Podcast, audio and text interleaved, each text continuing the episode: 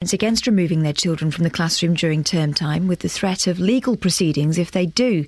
But Chair of Governors Kevin Hunter says that Mrs. Winder has served the school and thousands of children well for over 14 years and has made the request for personal reasons which they've judged appropriate. It's understood it's the first time she's requested leave during term time. The Energy Secretary Ed Davey says there's no risk to electricity supplies following a major fire at the Didcot B power station in Oxfordshire. 25 fire engines were used to bring the flames of the natural gas power plant under control. Daniel Chapman lives nearby. When the wind was picking up, it was like the fire was spreading. It seemed like it was getting worse for some time. I was really worried. All my neighbours, they were scared and the teenagers, they were worried as well. David Cameron's being warned not to alienate Eastern European countries as he tries to make a new deal with Brussels. The president of the European Commission says Britain would have zero influence on the world stage if it voted to leave the EU. Dr. Fran Burwell from the Atlantic Council think tank believes he has a point. It may be too much to say that Britain will have zero influence, but clearly Britain's influence, if it were to leave the EU, would be much reduced, not only in Europe, but I would say also in Washington. You know, President Barroso has has about two more weeks left in office. So I think it was a time when President Barroso felt that he must make clear his views on what is no doubt a key issue facing the EU. The government supporting a bill that would allow terminally ill patients to be given untested medicines from next year. Doctors would have to get the agreement of another specialist before the drugs could be used. In sport, Andy Murray has beaten David Ferrer to win the Vienna Open. The victory means that Murray will move into the eighth and final qualifying position for the World Tour finals. And the weather will be bright and sunny with showers at times today. Top temperatures around 15 degrees Celsius. That's 59 degrees Fahrenheit. You can get the latest news and sport on online at bbc.co.uk slash three counties. Here's one for the hipsters. Zilch, Mr. Davalina, Mr. Bob Davalina, Mr. Davalina, Mr. Bob Davalina. Zilch, China Clipper calling Alameda. China Clipper calling Alameda. Zilch. China Clipper calling Alameda. Self-defense. Never mind the furthermore the plea self-defense. Never mind the furthermore the plea self-defense. It is of my opinion that the people are intending. It is of my opinion that the people are intending. It is of my opinion that the people are intending. It is of my opinion that the people are intending. It is of my opinion that the people are. It is of my opinion that it is of my people that the Tim. Never mind the furthermore the plea It is a way. It is my opinion that the people are intending. It is my opinion that the people are intending. It is my opinion that people aren't in. It is my opinion that people aren't. It is my opinion that people aren't in. It is my opinion that people aren't. It is my opinion that people aren't. It is my opinion that people aren't. It is my opinion that people aren't in. Home representative of two. Home representative of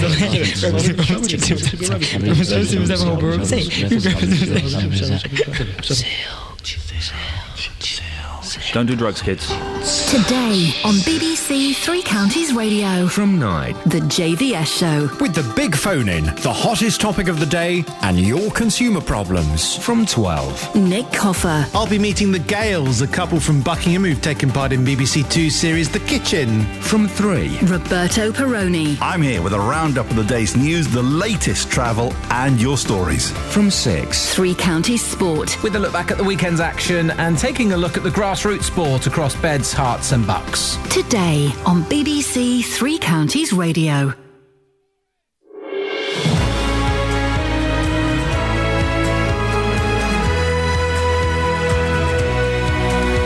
Feeling naughty today. I'm feeling very, very naughty. Oh, look, I can see Kath's naughty. What the hell are you doing, Boyle? Pulling wires. She's pulling wires. Insania.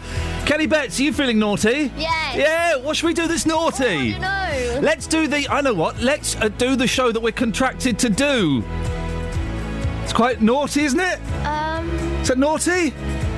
Guys? Guys? Beulah?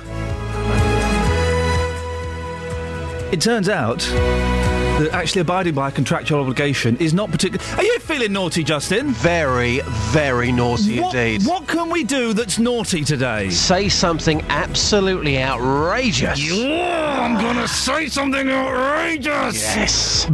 Bums. yeah, you like Yeah, that? You like bums? that. Liking that vibe. Do you, do you like bums? Uh, yes. Outrageous. And all of that bants has uh, just got me time enough to bring up the computer screen that I should have had up about four minutes ago.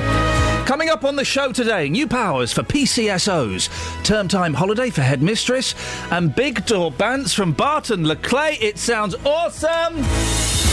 Across beds, hearts, and bucks. This is BBC Three Counties Radio. Bets. I'm going to put in a song for you that I know that we both like, and I wanted it to be a surprise, but I have to ask you what it is. It's Fleetwood Mac, but it's their like really early bluesy stuff. Uh, oh well. Oh, that's it. Uh, w- w- well, it could still be a surprise. Okay. Um, I don't know how you're going to uh, dazzle my brain with uh, facts. Hey, Justin. You know this song, and you know what it does to me. What does it? What does it do to you? You know, you know. You played it before. You had me uh, on off the back of it. You know what this song does to me. Gosh. Take that risk if you want to. Well, I have just, to go. Just bearing in mind, I'm the first item, so just take that risk if you want to. I, I uh, rush over to my producer, Catherine Boyle. Do we dare take that risk? Does he get Fleetwood Mac rage? No, not rage. Oh, he got a bit. Um, Oh, you got a bit. Uh, it's going to be. It's going to be a very naughty show. If you, Justin, we're going to do it to you. Okay. We're going to do it. give it to you. Okay. You ready? I'm ready. Okay. Well, we're not. Just going to sit here patiently. just stay there a minute. Don't move. Don't don't go. I really anywhere. want this. Really, really want this. Oh, here we go. Come on, give it to me. Gosh. Anticipation's building. We're, t- this is, we're Please, teasing you. come It's like when the come Beach on, Boys please. go on stage 15 minutes late. They're always going to go on 15 minutes late, but they've built the anticipation up. you ready? Yeah. Do you want to introduce it, just? Uh, here's Fleetwood Mac, and uh, this song is about to do something to me. Enjoy.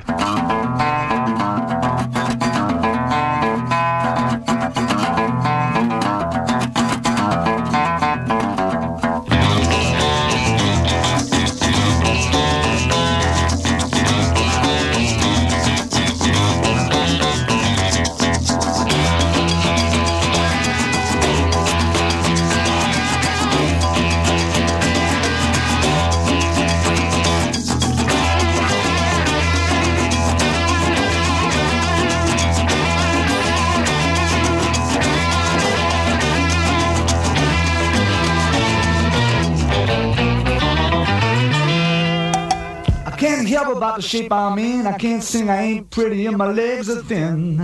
But don't ask me what I think of you. I might not give the answers that you want me to.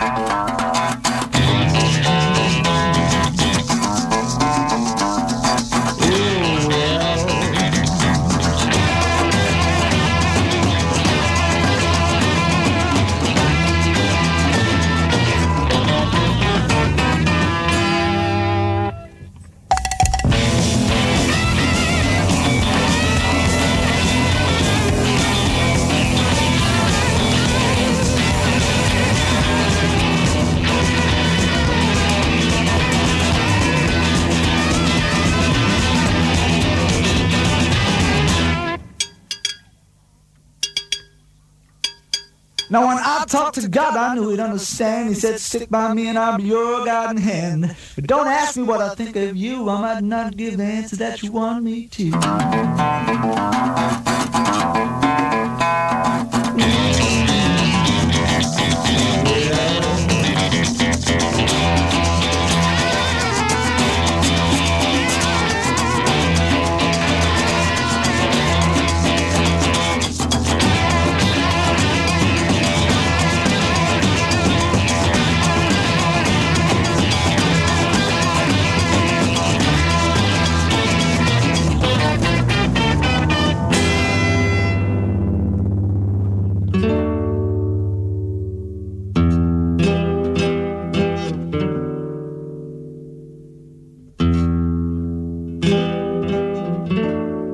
I want to touch. I want to feel. You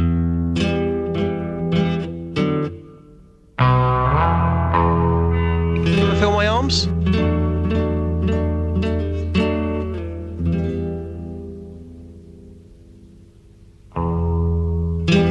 Why is it disturbing to see a man in a monkey onesie?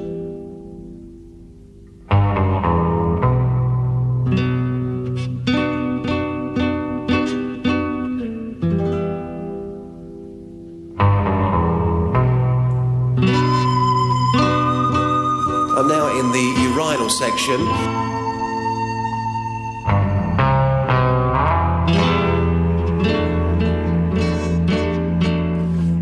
How you feeling, Dills? Good. It kind of makes me high, makes me low, then it lifts me back up again. It just has this effect on my body which I, I can't really explain. I feel good though. Really is a very powerful piece of music. It is. It is absolutely. Okay, well we've got you. Are you able to do the story? I think so. I think so. Just just about. By the way, I'm totally trolling.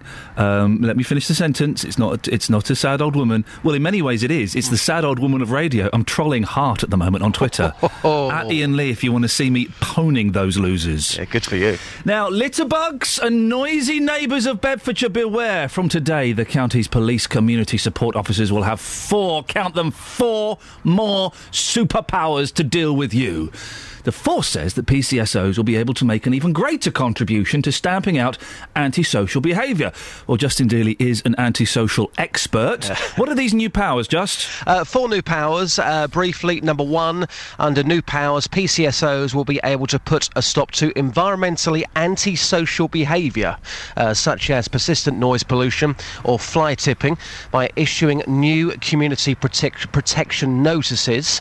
Uh, number two, uh, the power to issue fixed penalties to anybody who breaches those notices, and offenders could end up in court if they don't pay. Number three, uh, the third power. The power of love. No, not the power of love. Um, to issue fixed penalty tickets to anybody caught drinking or getting involved with nuisance gatherings in designated areas. Uh, quite an interesting one, that one.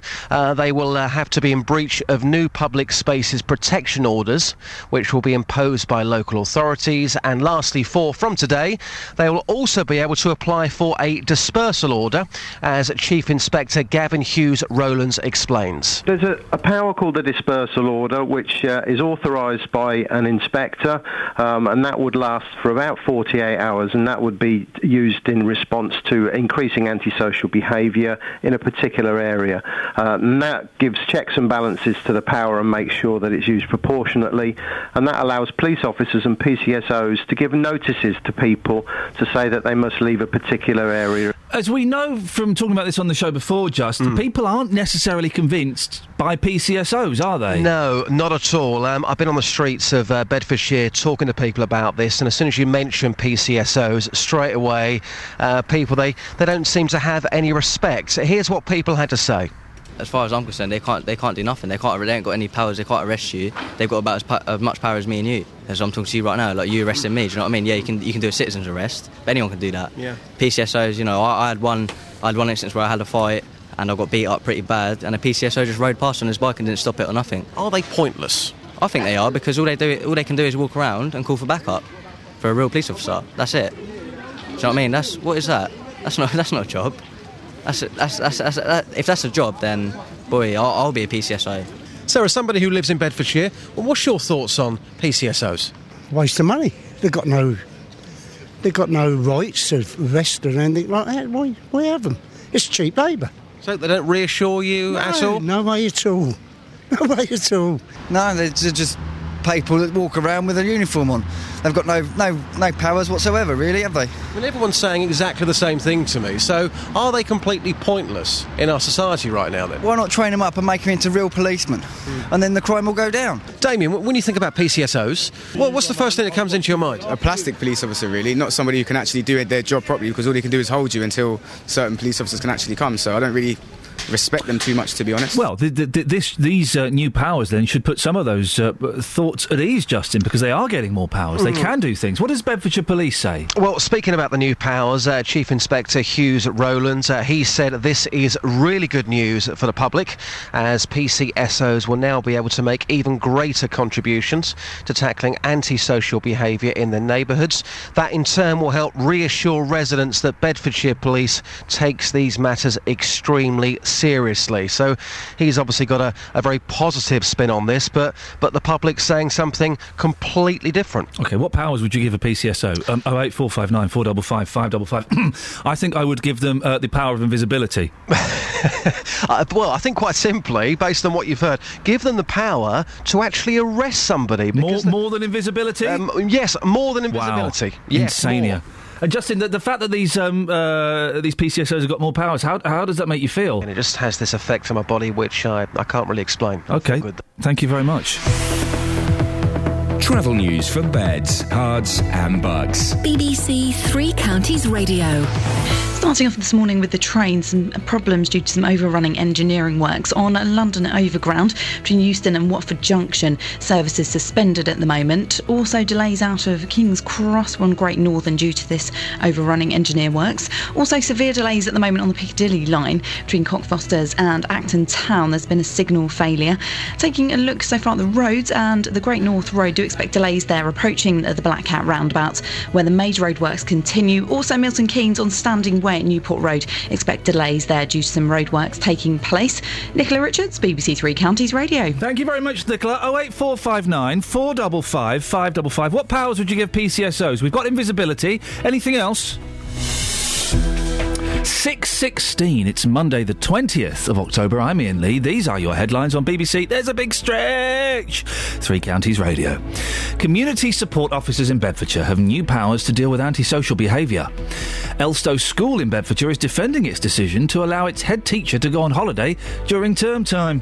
And firefighters have been tackling a large blaze at the Didcot B power station in Oxfordshire. BBC Three Counties Radio.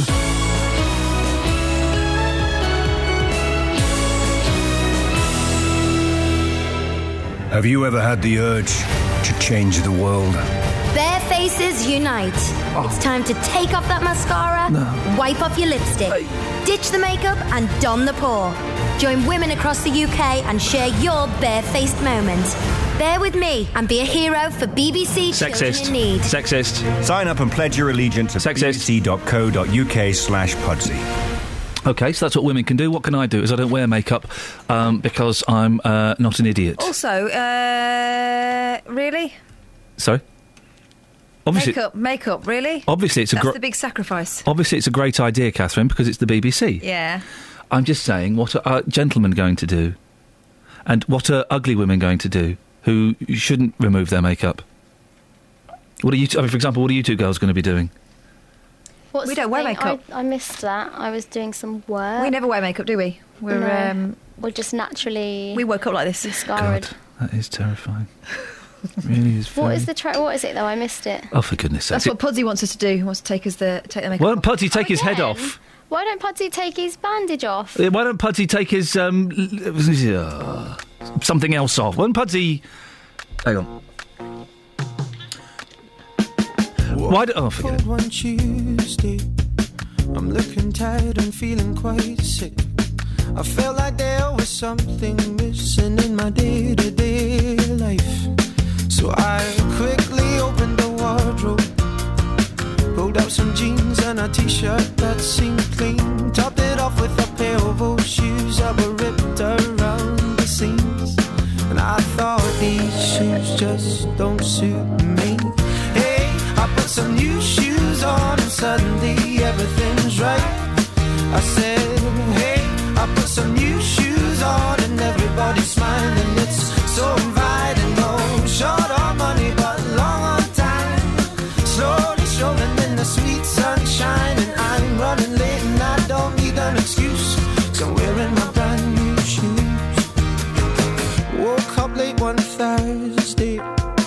I'm seeing stars as I'm rubbing my eyes, and I felt like there were two days missing as I focused on the time.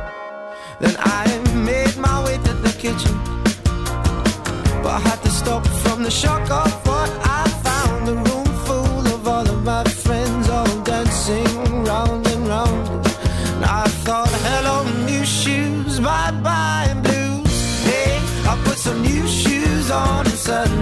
suddenly everything is right.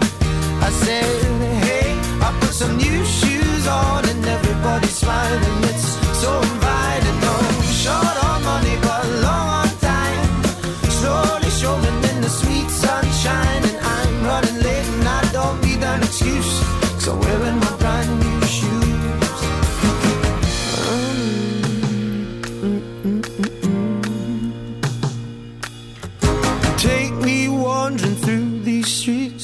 where bright lights and angels meet. Stone to stone, they take me on. I'm walking till the break of dawn. Take me wandering through these streets where bright lights and angels meet. Stone to stone, they take me on. I'm walking till the break of dawn. Hey, I put some new shoes on, and suddenly everything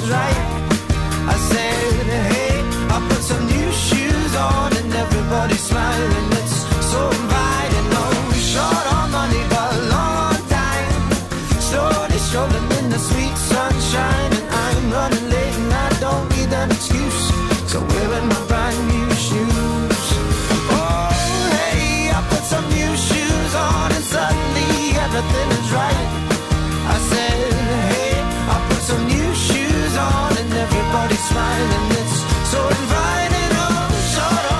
Something. Maybe you're a parent who has tried to get your kids off school during term time to go and, uh, on a holiday or I don't know, a funeral or something, and the school might have kicked up a bit of a fuss because the, the Department for Education brought in new rules, didn't they, to stop you, parents, taking your kids out of school in term time.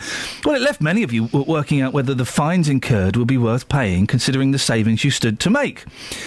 We also heard from teachers who said it was only right that, right that parents hung on for their holidays. After all, hey, the teachers have got to do it, haven't they? Haven't they, Kath? Um, Oh, not the case for the headmistress of Elstow School, Jenny Winder. Winder. She's caused a bit. Both came out. She's caused a bit of a stir at the school gates by deciding to jet off for the Caribbean, or as the Americans uh, call it, the Caribbean, days after her pupils returned from the Christmas break. Well, Catherine Boyle has been looking at this. So, who is this head teacher? And tell me more about her holiday. It sounds lovely. well, it probably will be. It's in January, just after the kids get back from school. Beautiful. Um, she is Jenny Winder. Uh, she works at Elstow School. It's a state primary, and Jenny's been there for some time now. According to a statement from Kevin Hunter, who's the chair of governors there, Mrs. Winder is a devoted, well-liked, extremely hard-working, and effective head teacher who served Elstow School and thousands of children well for over 14 years. And as for this week off that Mrs. Winder's set to take in January, Kevin Hunter says it's happening in term time for personal reasons that we have judged appropriate. That's the uh, Board of Governors. The shared focus of Mrs. Winder and the governing body is the continued provision of the highest standard of education for children at Elstow School. How far away is this school from here? It's Bedford Way, so about about 20 miles. Okay, we should send, we should send Justin down there at some point. Speak sh- to the mum, I think we? we will. Uh, uh, we've, we've obviously we've tried to contact uh, uh, Jenny Winder. What's what she said? Nothing back as yet, but we're hoping that she might get in touch this morning to put her side of things. And I can understand why she'd be reticent to do so because her story's been all over the papers, including the Daily Mail, who've suggested there are some complaints of hypocrisy among the parents. But as we have no names, we don't know whether that's true or not. So Okay, we should send Justin down there to see what the, so. the, the mums and indeed the dads think. Uh, Elstow School, what does it say about kids being out of class during term time? What's their policy? On the school's website, there's a very strict policy in place to deal with children's att- attendance, and it strongly urges parents to avoid taking family holidays during term time. If, as if they do, it won't be authorised. Indeed, the school reminds parents this type of absence could lead to legal proceedings. I um, uh, heard a thing on the radio the other day saying uh, that there were less kids taking time off school, which implied this fine system uh, was working. More and more parents are being fined, or more and more parents are keeping their kids in school to avoid the fine, aren't they? Well, this is the thing, right? Since the rules for it, uh, were brought in about taking your child out of school during term time, the number of fines issued to parents across the three counties has doubled. But then it would because they brought this policy in. So from a you know. A a standpoint of nothing at all. Of course, it's going to be more than it was. In Bedfordshire, the number of fines being issued are among the highest in the country, though. And across the country, this is according to BBC research, almost 64,000 fines have been handed out. That's an increase of 70%. But it has to be said that, I mean, anecdotally, I know a number of parents have taken their children away during term time and there have been no fines issued, which kind of calls into question this idea that schools can no longer use their discretion. And when we approached the Borough Council on this matter in particular, they told us that individual requests for leave are a matter for the schools themselves to determine. Okay, well, there are lots of things here. Have you uh, been able to take your children out of school during term time? Uh, uh, were you fined or not? 08459 455 555. Hey, if your kids go to this school, Elstow School, uh, I'd love to know kind of what the gossip is, what the uh, what people are saying at the school gates. And have pa- parents been fined at Elstow School? This is the thing, because if she is not fining parents and she's being understanding about parents taking their children away during term time, then surely, you know, if it's good enough for them, it's good enough for her, isn't it? Oh wait, four five nine four double five five double five. Stay there, Cash. We'll do the papers in a All bit. right, Is that okay. all right? Yeah, Cheers, yeah. my dears.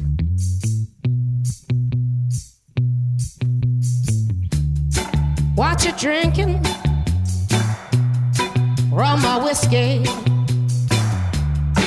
Now won't you have a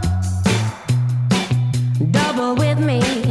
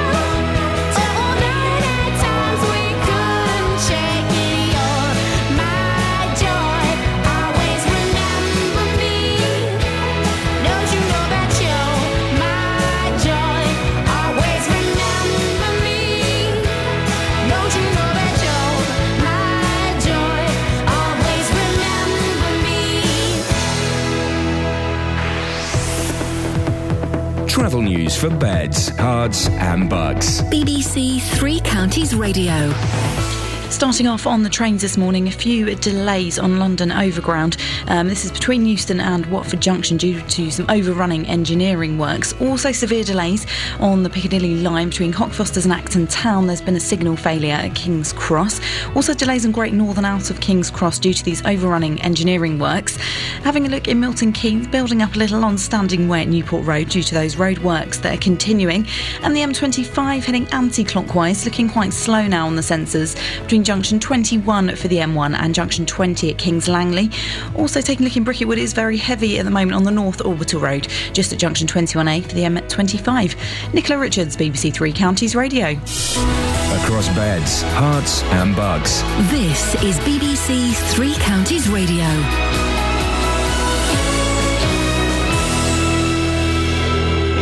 Six. I'm Lee Agnew. The headlines Community support officers in Bedfordshire have new powers from today to deal with antisocial behaviour. The force says it means PCSOs will be more effective in dealing with people causing a nuisance. Elstow School in Bedfordshire is defending its decision to allow its head teacher to go on holiday during term time.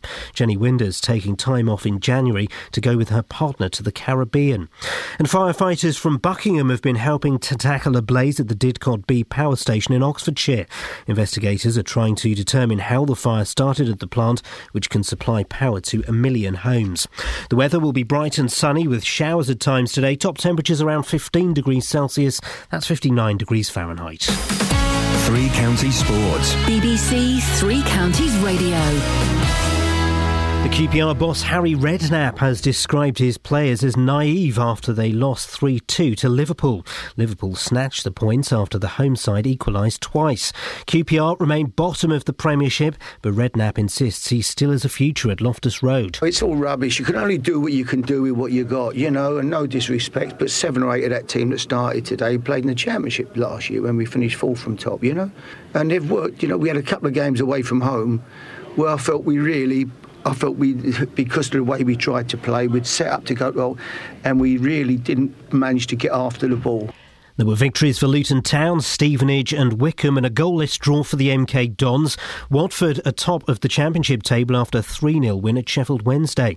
And the new Hornets boss, Slavisa Jokanovic, was pleased with the result. It's good, uh, good start. We, we was make good game, and uh, especially we had some problem in, in first. Uh, 15 minutes and last 15 minutes, but we catch the control in, uh, in many many minutes on the on the game. And from the beginning, I must be happy what uh, my team uh, doing today in the, in the in the match. In tennis, Andy Murray has beaten David Ferrer to win the Vienna Open. The victory means that Murray will move into the eighth and final qualifying position for the World Tour Finals. He says he knows how important the match was to his season. It was a good uh, finish to the week. Obviously, it was an important match. Um, in the race uh, for the Tour Finals in London. Um, and yeah, it was a very, very tough match today, but yeah, glad uh, I managed to get through it. And that's BBC Three Counties News and Sport. We've more at seven o'clock.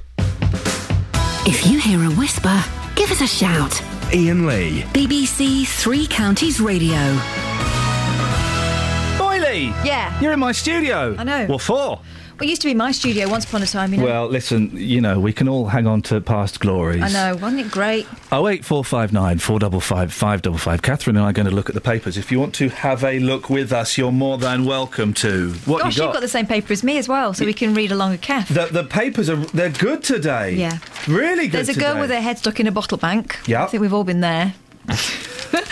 right, things not to put your head into. Why would you do that? Uh, I think she might have been a little bit. Um, Oh. A little bit drunk. Apparently, she was looking for more drink. Uh, Good girl. guys. Um, Okay, well, this brings on two phone ins. First thing, what have you got your head stuck in? Secondly, what, what have you done to get more booze?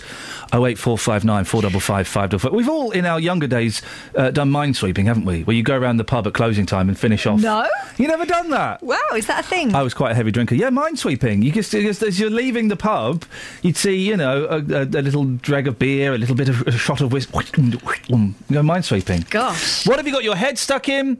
And uh, uh, uh, what have you done to get extra booze? 08459 455 555. Here's a local story that we're not covering. Go on. A serial flasher has been ordered by a judge not to go out without his pants on. Uh, Terry Emberson, 47, admitted four charges of indecent exposure, all committed at railway stations. Where, where, where? In Hertfordshire. Oh, dear. Local and vocal. St Albans Crown Court heard that Boozy Emberson of North London had offences. Uh, uh, Ju- Judge John Plumstead told him, stay sober and keep it in your trousers. Well, yeah. That, Local story, guys. We So- should be all over that. So they gave him a slapped wrist. yes, you don't, you don't want to slap that. I've seen some sights at railway stations. There's another one. There was once a flasher. It was the Oh. most rubbish flasher ever at Flitwick Station, and he just he had his trousers round his ankles, and he kind of he kind of hopped down the platform. Oh God, I that, mean that is reminds me of. Um, so, anyway, go on. yeah, that's that's rubbish flashing. I mean, I, I think flashing generally is horrible, but um, I got touched up on a train once. Yeah. By some old fella. oh, Yeah. And no one, no one stepped in to help me. No one stepped in to help me. I've had that. I've had that when I thought, is that someone's bag? That No, that's not. That's not someone's bag. And another time, there was a man actually, and um, well, no one said a thing. The lighter side of uh, sexual uh, crimes. Um, Ken's in Sandy. Good morning, Ken. Good morning. What have you got? What have you got? Good morning to you. Good morning to you. Good morning to you. Good morning, dear Kenneth. Good morning to you. And many more. For he's a jolly good fellow. He's a jolly good fellow. For he's a jolly good fellow. And so say all of us. And so say all of us. And so say all of us. For he's a jolly good fellow. For he's a jolly good fellow. For he's a jolly good fellow. And so say all of us. And so say all of us. And so say all of us. For he's a jolly good fellow. For he's a jolly good fellow. For he's a jolly good fellow.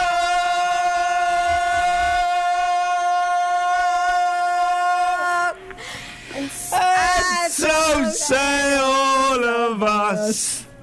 And so say all of us. And so say all of us. Oh, for he's a jolly good fellow. For he's a jolly good fellow. He's a jolly good fellow. And so say all of us. I can certainly hear that. What would you like to say, Ken?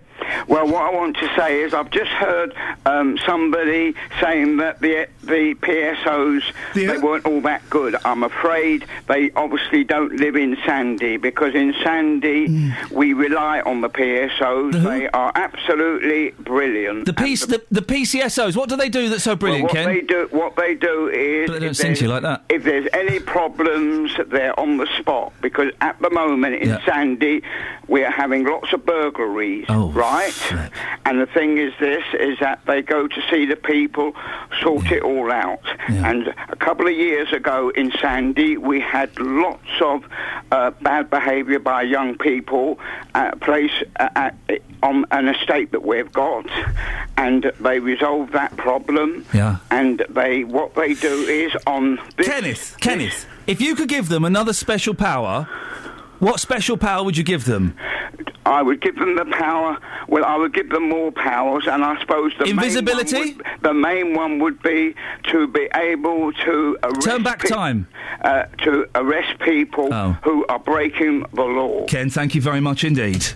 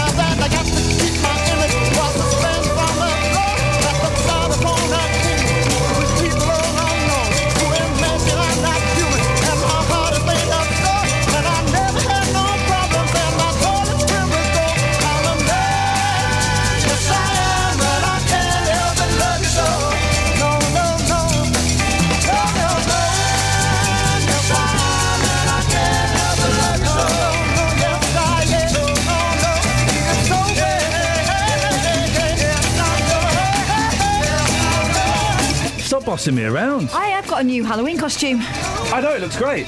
oh. Ah.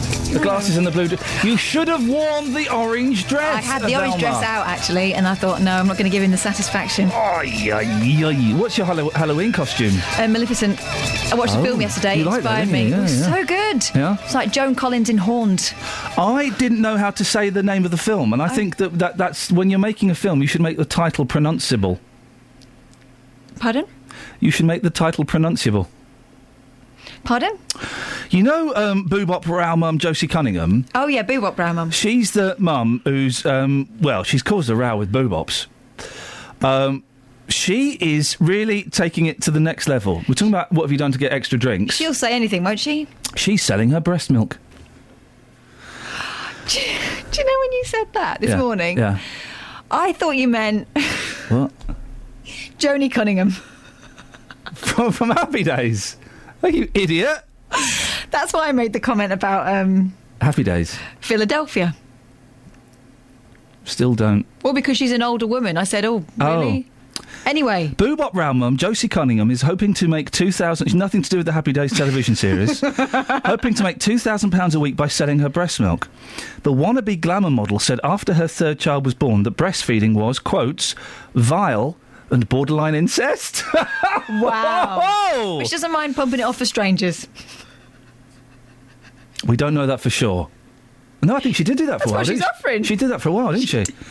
But now Josie, 24, has set up a website to sell her milk to new mums for their babies for Uh. £2 an ounce. Hang on a minute. This is against the law. It is, isn't it? I'll tell you what's against the law. Listen, see if you can listen to this sentence and tell me what you think is illegal here. Josie has set up a website to sell her milk to new mums for their babies for £2 an ounce. And £10 an ounce to blokes. Wow. Can we, I'm going to try and find. Uh, some women sell their eggs and men sell their sperm. So what's the difference with me selling my breast milk then, is I it? don't think they sell them, do they? It's normally a donation. I'm going to try and find uh, her website. Let's see if we can get some and uh, we'll get Justin to take it to the streets. Oh, gosh. Go on, what you got? Apart from horror. well, I'm, I'm feeling a little bit thirsty now. I like I like a hot chocolate in the evening, and uh, why not? Wow. Well, anyway, grants for ugly solar farms acts. I'm just reaching for the nearest thing here. Um, you know, there was uh, one proposed for near here, wasn't there? Near Yeah. Barton-le-Clay, which of course this week is the home of the BT, big tour. Big tour. Well, maybe it's not going to happen. Taxpayer-funded handouts to subsidise solar farms are being axed. Environment Secretary Liz Truss announced yesterday. She said the ugly rows of solar panels are a blight on the countryside and take up vital land. Is I, there's so much in the papers today. Uh, 08459 455 555 if you'd like us to sing to you. Eat, eating at work makes you fat.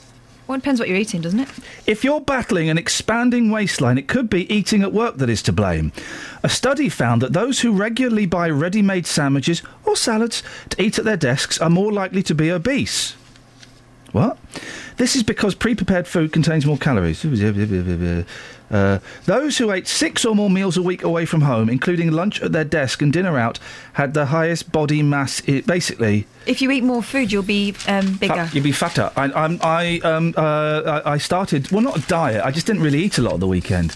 Hey, my massage pants, uh, my, Pants. How posh. my massage pants certainly came into their own at the weekend. Um, I put them on. You right? Yeah. And I went and had a, I had a. You right, Nothing wrong with that. What's wrong? I went and had a cracking, ma- literally a cracking massage with some uh, Thai lady at the weekend. An hour, fifty quid. Oh, it hurt. It's an half. The thing is, I'm always aware, and I was I was wearing my massage pants, although they let me down a little. The massage pants supposed to grip the leg because my legs are so skinny. There was still a, there was still an opportunity for the uh, soldiers to leave the barracks. They didn't. They they didn't. They were um, at ease. Um, but uh, Do the whole bit where she puts her arm back. Oh, yeah. cracks it. Yeah. She was doing amazing things. She walked on me. Oh, it was fantastic. But I'm, I'm always aware. She walked on you. Yeah, mate. So she climbed onto the bed and then just Uh, walked on you. yeah. That's dangerous. Well, she knows what she's doing. They, kn- they know what they're doing. Could have These. fallen off. I hope she took the appropriate safety precautions. Yeah, well, she she made sure that the um, she was the stilettos were well Is balanced. she wearing a harness? Now- so, but I'm I'm always aware in those situations that I that this is this is purely uh, a massage experience, and I don't want I don't want them to think I'm expecting other issues to be divulged. other preparations. Yeah, to, we get what you're saying. I, I'm, you know. Yeah. So I was trying to say, I was trying to make non-sexually threatening noises. Wow, you don't make any noises. There's there's a clue. No, because that would imply you're nervous because you're building up to the question. So when she's like, um, she's So you're going, oh yeah, oh yeah. Is that what you're doing? Because that's that's that's no, a bit off. these these are the noises I was making. Tell me if you think these are in any way um, uh, sexually uh, intrusive. Oi. hang on, hang on. Um, yeah, that's it. That's, it. Mm, that's good. Ah. Oh yeah, that is the that is the spot. Yes, go back there. Mhm. Oh yeah, that's good. Oh yeah, that was great. Thank you. Now that that implies I'm trying to treat her with respect. That implies that you love her. Those aren't my love noises. My love noises are. Okay, right. Okay, let's move on. Travel news for beds, cards, and bugs. BBC Three Counties Radio. Starting to look quite heavy now on the Great North Road, um, just approaching the Black Cat roundabout. Also, the A1M starting to build up, heading southbound just around junction 8 for Stevenage. And the M1's looking rather slow on the speed sensors at the moment between junction 11 Dunstable Road and junction 9 for Redbourn. And the M25 heading anti clockwise, rather slow moving between junction 21 for the M1 and junction 19 at Watford. Severe delays on the London Overground between Euston and Watford Junction. It's all due to some overrunning engineering works, also affecting Great Northern trains out of King's Cross as well. And minor delays on the Piccadilly line between Cockfosters and Acton Town due to an earlier signal failure. Nicola Richards, BBC Three Counties Radio. Thank you so much. Morning. This is Iain Lee, BBC Three Counties Radio. It's 6:46. These are your headlines on Monday, the 20th of October.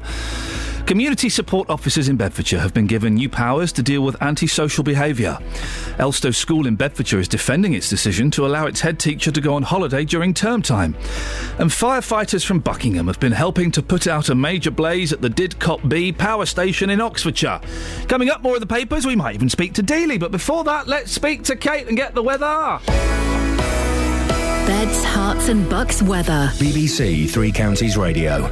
Good morning. It's quite a bright start, or will be once the sun comes up, uh, across all three counties this morning. Still hanging on to the breeze from yesterday, not quite as strong, but still noticeable, and uh, that brings our chance of a shower. They're going to blow through fairly quickly, though. If we do get them through the course of the day, they're likely to really skirt across the Chilterns and then head north and eastward. So one or two showers around, but as I said, the breeze will blow them through fairly quickly. The cloud will begin to increase through this morning and into the afternoon as well, but the maximum temperature not quite as warm as yesterday, but still reasonable. We're looking at around 15, maybe 16 Celsius. Overnight, dry at first, but then we'll see a cold front arriving. It's the middle part of the night the wind will really start to um, develop and uh, really breezy as we head through to dawn tomorrow morning. With it, the arrival of some heavy rains. The minimum temperature down to 9 Celsius. Now, this strong wind is likely to continue through tomorrow morning, but it will push this rain away fairly quickly. Behind it, some sunshine, some scattered showers, and temperatures getting cooler through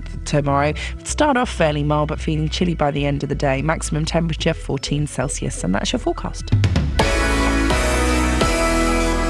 you mind if I touch it?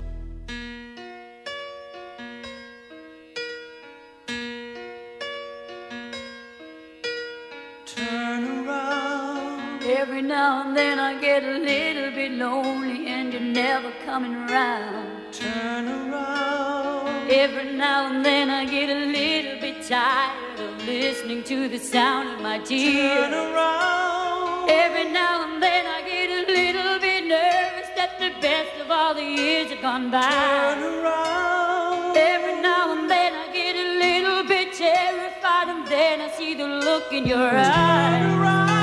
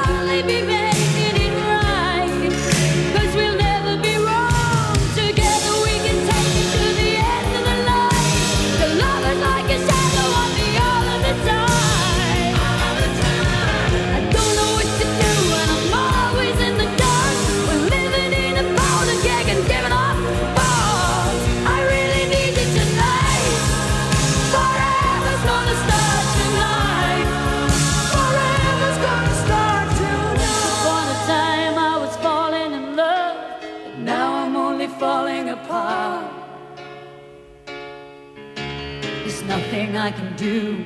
A total eclipse of the heart.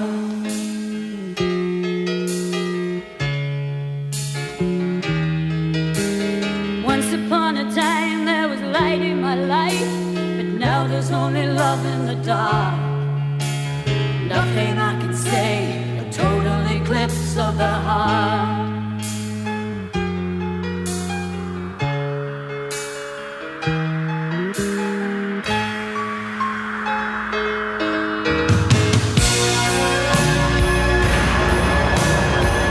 You mind if I touch it? Oh, I want to touch. I want to feel. Tell us what you're doing right now. Wiggling it. Come here, give me a big cuddle. Having a gecko on your head for me is just wrong. Kind of makes me high, makes me low, then lifts me back up again. It just has this effect on my body which I, I can't really explain. I feel good now.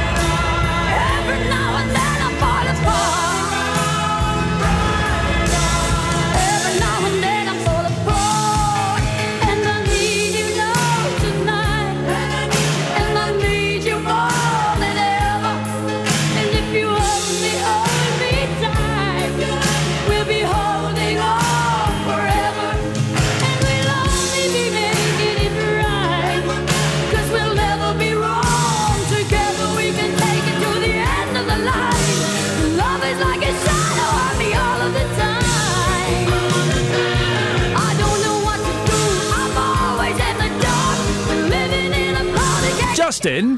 Hey, boss. Is it true that you um, that when Kelly tried to tell you what this song reminds her of, you, you silenced her? Yeah, I just said, can you uh, can you phone me on Saturday at midday? That's when my show starts, not now. okay, thought so. Upon a time I was falling in love, but now I'm only falling apart. Nothing I can say, a total eclipse of Come on, this is a great song. This is a great song. Eclipse. Uh, Classic PB there. It's classic Pete PB. Power ballad. Uh, Lynn's on the line. Hi, Iain. Hi there, Lynn. Kelly. What? Hi, Catherine. Hi. Hi there. Hi, Justin. Hey. Hey. Got you all in there. You make me She, s- laugh. she did say hi to you, Kelly. Oh, hi, Lynn. Hi. No, I've already spoken to Kelly. Oh, yeah, yeah. That's yeah. enough. Hi, Lynn. Yeah. You make me laugh so much. Well, we'll stop that. No, not you, Kelly. I think she's Oh. talking to me now. We'll, we'll stop that, Lynn. We'll have no more laughter. Some of your some of your descriptions have me in fits. Oh, yeah. When For- you for said your- some of about- your descriptions had us in um, fits, didn't it, just? Tears more like. 40C. I'm still concerned about whether. Well, no, we won't go there. Um, What? Your soldiers Yes. coming out of the barracks thing Yes. gave me this mental image. Yeah. You know, you get the sentries outside Buckingham Palace in their little shed things. Yep, yep. Big bearskins on. Yep. God, that must be more boring than stacking shelves in Aldi, that job. But it just gave me this mental image Yeah. that every now and again they have to come out of their little barrack shed. Yeah. Now, are we talking about the actual soldiers or, or my soldiers? Your soldiers. Yeah. No. So I was just wondering, yes. because they have to come out Yes. What? and do a little walkabout. Well. What on earth would you have done if your soldier thought, oh, time to leave? There we go. Thank Right, you very much go. indeed. Let's just say everybody was at ease on that day. Present arms. Yes, uh, there, there was nobody uh, standing to. Now, Justin. yes, boss. You all right, fella? Yeah, absolutely fine. Thank you. I think we're still broadcasting. Yes, I think we're still. Bro- at ease, everybody. Nobody stand at attention this morning, please. Uh, now, we, uh, we, I think we have a mish for you, just. Yeah, yeah, far away.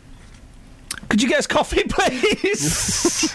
could you? Get, your mission this morning, should you choose to accept it, is could you get us coffee, please? Uh, what, but I thought we had new coffee in the kitchen. Yeah. So, so, so what's your beef? Oh, for goodness sake, Catherine, he's not going to take the hint. So, what have we got? Where are we going to send him today, Elstow, please? I think. Yeah. Because I want to be fair and find out whether indeed there is uh, discontent at This the is school gates. This is this school. What school is it? Let's get them- Elstow, Elstow Primary. Elstow Primary, where the headmistress, uh, Jenny Winder, Winder, uh, she's going to have a, a, a week or a couple of weeks off. No, uh, one week. She's One having one week off In January. in the Caribbean in January at a time when parents aren't uh, allowed to take their kids to school. And we were wondering, Justin. What do the parents there think about this situation? Because the Daily Mail is suggesting that they're s- branding her a hypocrite. Now, there's no names, no pack drills. So how are we supposed to believe that? I think you know. Let's see if Hmm. let's see if uh, that is indeed the case. You know, if parents are not being fined by Jenny Winder, then fair play, isn't it? Well, I heard you talk about this at uh, 20 past six this morning, and there's a kind of a couple of issues here. Um, first of all, the parents, what do they think? The Daily Mail aren't naming these parents, but secondly, uh, we are told uh, that this break is for personal reasons. We don't know about that reason. If she comes out this morning and says to me at the school, uh, here's the reason, here's why I'm taking this one week break to the Caribbean in January, maybe we can have a better understanding. And people might say, well, in actual fact, that, that's fair enough. 14 years, I believe, Yeah. Uh, without taking holiday in terms. Well, no, no, well, well hang on. No, I'm not having that. Hmm. Yes, she may have good personal reasons. W- having worked a long time, I'm not, I'm not going to allow that as a personal reason. No, but if she, what, what I'm saying is, if she hasn't taken time for 14 years, uh, that, that, that would suggest to me that, that she's dedicated to her job. I don't Right. know. It could be somebody in her family's getting married, Yeah. and she has to be there. Surely Okay. that is an exceptional circumstance, which most people would say that's absolutely fine. Ye- yes, you should go for that one week and one week only. So I'm just watching Kath pick her nails like she's a board secretary or something. What on earth are you doing? I did them sat there- yesterday, and they're not quite as neat as I would like. Justin, you go off and find out for us, please, mate. See what you can sniff out. And boss, before I go, Yes, my on love. the clay, the, the home of the big tour this week. Oh yeah, but on the clay, go on. Y- yeah, w- would you like a big question for your programme? Would you like it? Oh yeah, I would love a big quiz. We could turn it into like a quiz. okay, yeah, and uh, five hundred pound prize. Yes, absolutely. Uh, not really. We have to say that 'cause we're the BBC and we're not allowed to joke we haven't anymore. got five hundred pounds. Go on. She's got right Mardy this morning. Which 1990 song, which went to number one, it was their first UK number one, is written about Barton-le-Clay? This is a true story. Which 1990 Well, you, song? de- you deal in fact, not fiction, mate.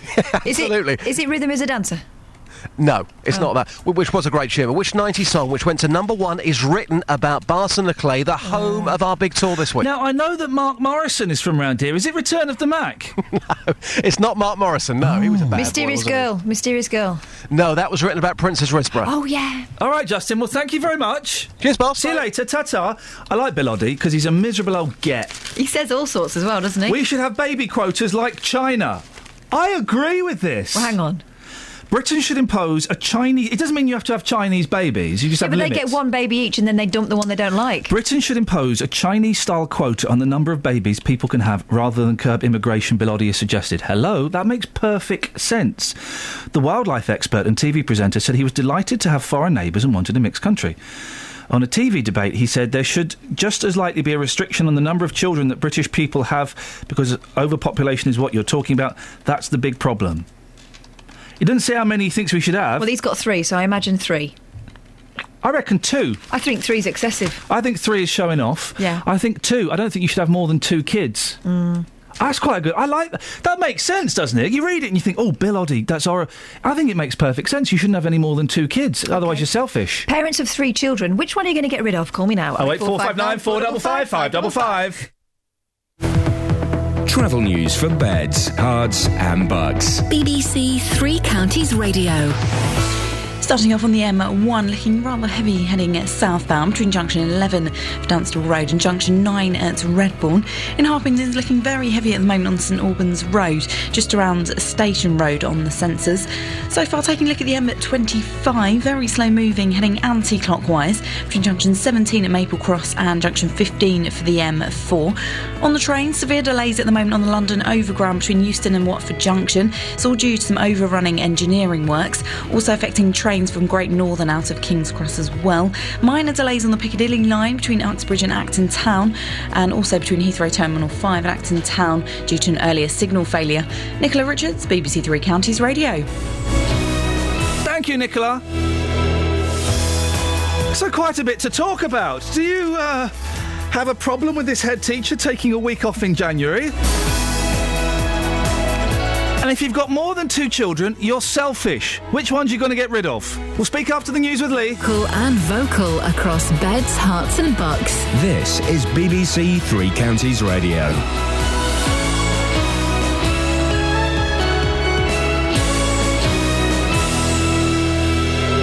It's seven o'clock. I'm Lee Agnew. The headlines New powers for support officers in Bedfordshire. Head teacher of Elstow School takes holiday in term time.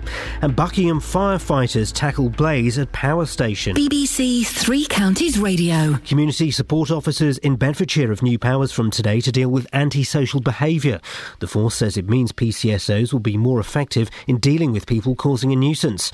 Chief Inspector Gavin Hughes Rowland says they'll be allowed to move people on. And that would last for about 48 hours, and that would be used in response to increasing antisocial behaviour in a particular area. Elstow School in Bedfordshire is defending its decision to allow its head teacher to go on holiday during term time.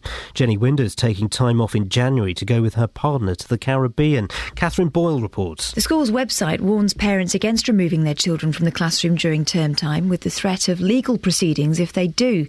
But Chair of Governors Kevin Hunter says that Mrs. Winder has served the school and thousands of children well for over 14 years and has made the request for personal reasons which they've judged appropriate. It's understood it's the first time she's requested leave during term time. Firefighters from Buckingham have been helping to tackle a blaze at the Didcot B power station in Oxfordshire. Investigators are trying to determine how the fire started at the plant. Dan Meredith from RWE nPower says supplies won't be affected. There'll be no disruptions to electricity. We have a very resilient network in the UK, and the way the national grid can operate, they uh, are able to call on other power stations across the country to, to fill the gap that this, this power station has left as it's come off. David Cameron's being warned not to alienate Eastern European countries as he tries to make a new deal with Brussels. The president of the European Commission says Britain would have zero influence on the world stage if it leaves the EU. Dr. Fran Burwell from the Atlantic Council think tank believes he has a point. It may be too much to say that Britain will have zero influence, but clearly Britain's influence, if it were to leave the EU, would be much reduced, not only in Europe, but I would say also in Washington. You know, President Barroso has about two more weeks left in office. So I think it was a time when President Barroso felt, felt that he must make clear his views on what is no doubt a key issue facing the EU. A woman whose son went to fight in Syria says not enough's being done to help them come home when they realise they've made a mistake. Linda says despite coming back to Britain, he's received no help to de radicalise him. I allowed my son to come back and accepted him with love. And um, we've got to be careful with, with um, young people.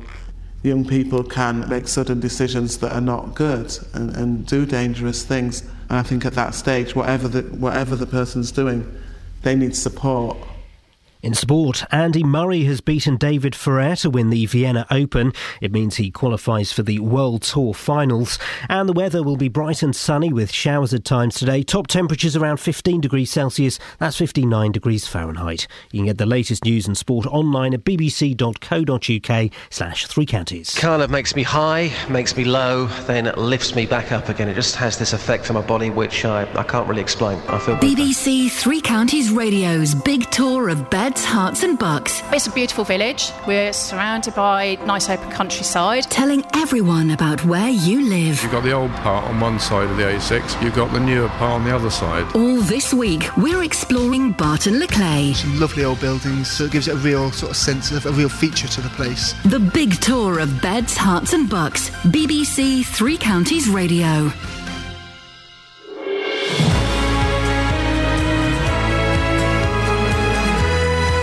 Good morning to you. It's Monday. It's the 20th of October. Oh! It's nearly Christmas. We're two months and a week away from Christmas. And I can see Jonathan Vernon Smith climbing on a table trying to fix some lights. It's always a joy to see that man doing some physical labour at last.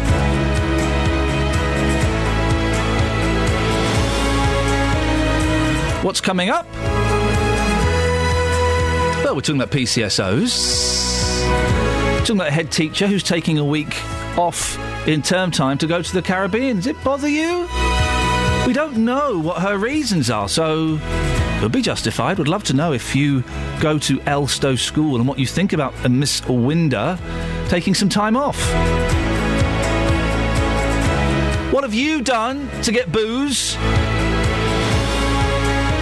Some poor woman stuck her head inside um, a, a, bottle recycling bank. Textbook error. They're gonna be empty, aren't they? They're gonna. Well, there'll be a few dregs in. How far have you gone to get booze? Should we limit the number of children that we have to two? I think that makes perfect sense, and it's odd that that's not been such a. We're talking about all the Poles and the Romanians and the um, Americans coming over here, but why don't we limit the number of kids we have? It seems crazy to have more than two kids. Okay, so the third one, if you do have a third one, which one are you going to get rid of? Oh eight four five nine four double five five double five. Across beds, Herts, and bucks. This is BBC Three Counties Radio.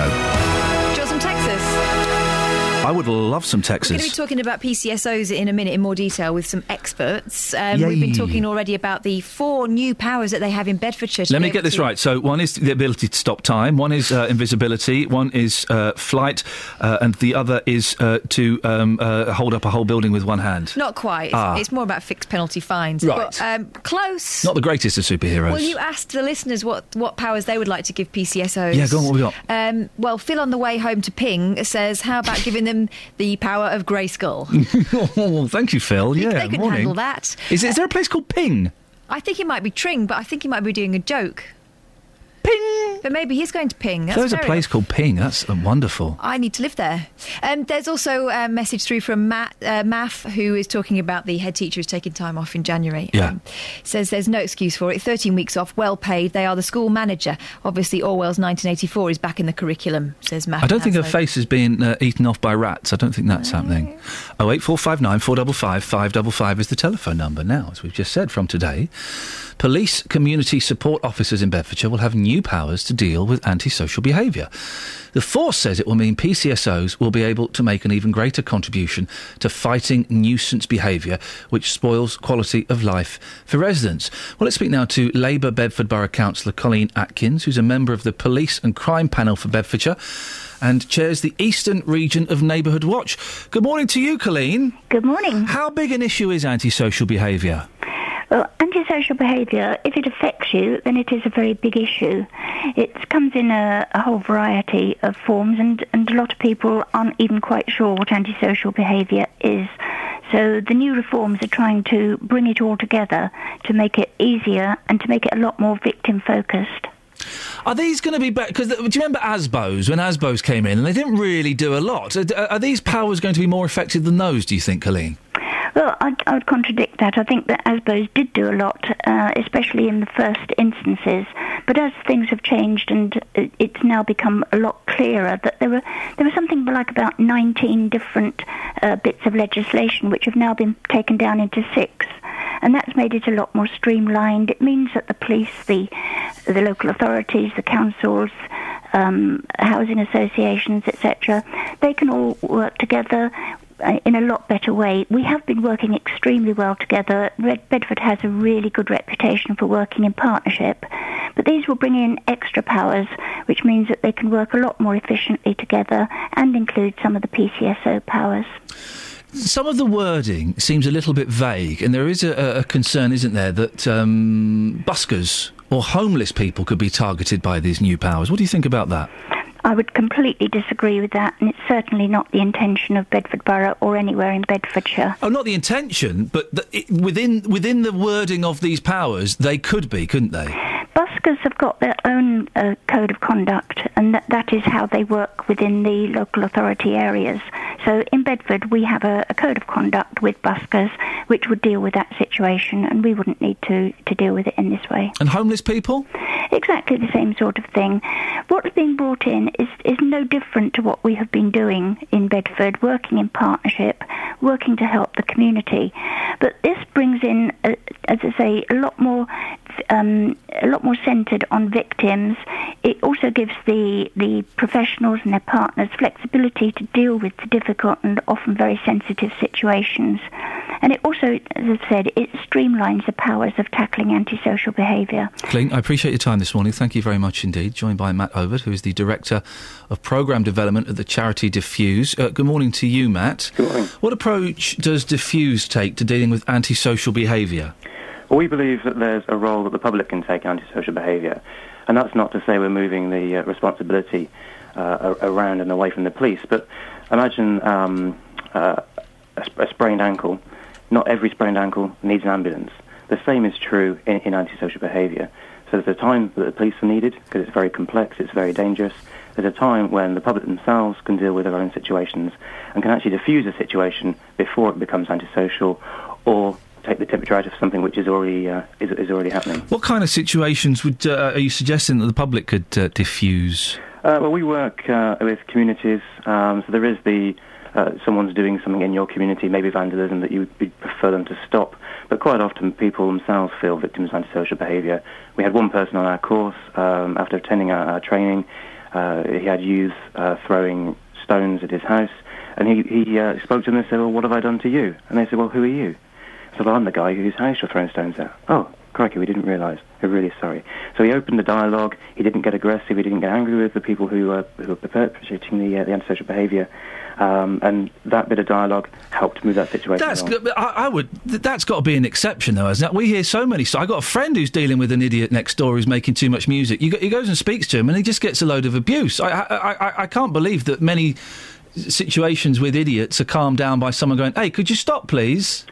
Uh, I think if you start off from the perspective they're an idiot, um, that's going to come across in your tone, and they're going to. Well, if, they, if they're chucking if they're chucking stones at my house, they're an idiot. Uh, sure, but they're doing it for a reason It may not be personal, and to take it personally and to escalate it It's my in house. that way. Yeah, but it, it, they may not know it's you. Well, they Um, know someone lives there. Of course. Uh, so we're having a, a dialogue. The, the key is not to do the spontaneous things. To think it through. What is it that you want? I want them to stop throwing. St- I want the idiots to stop throwing stones at my house.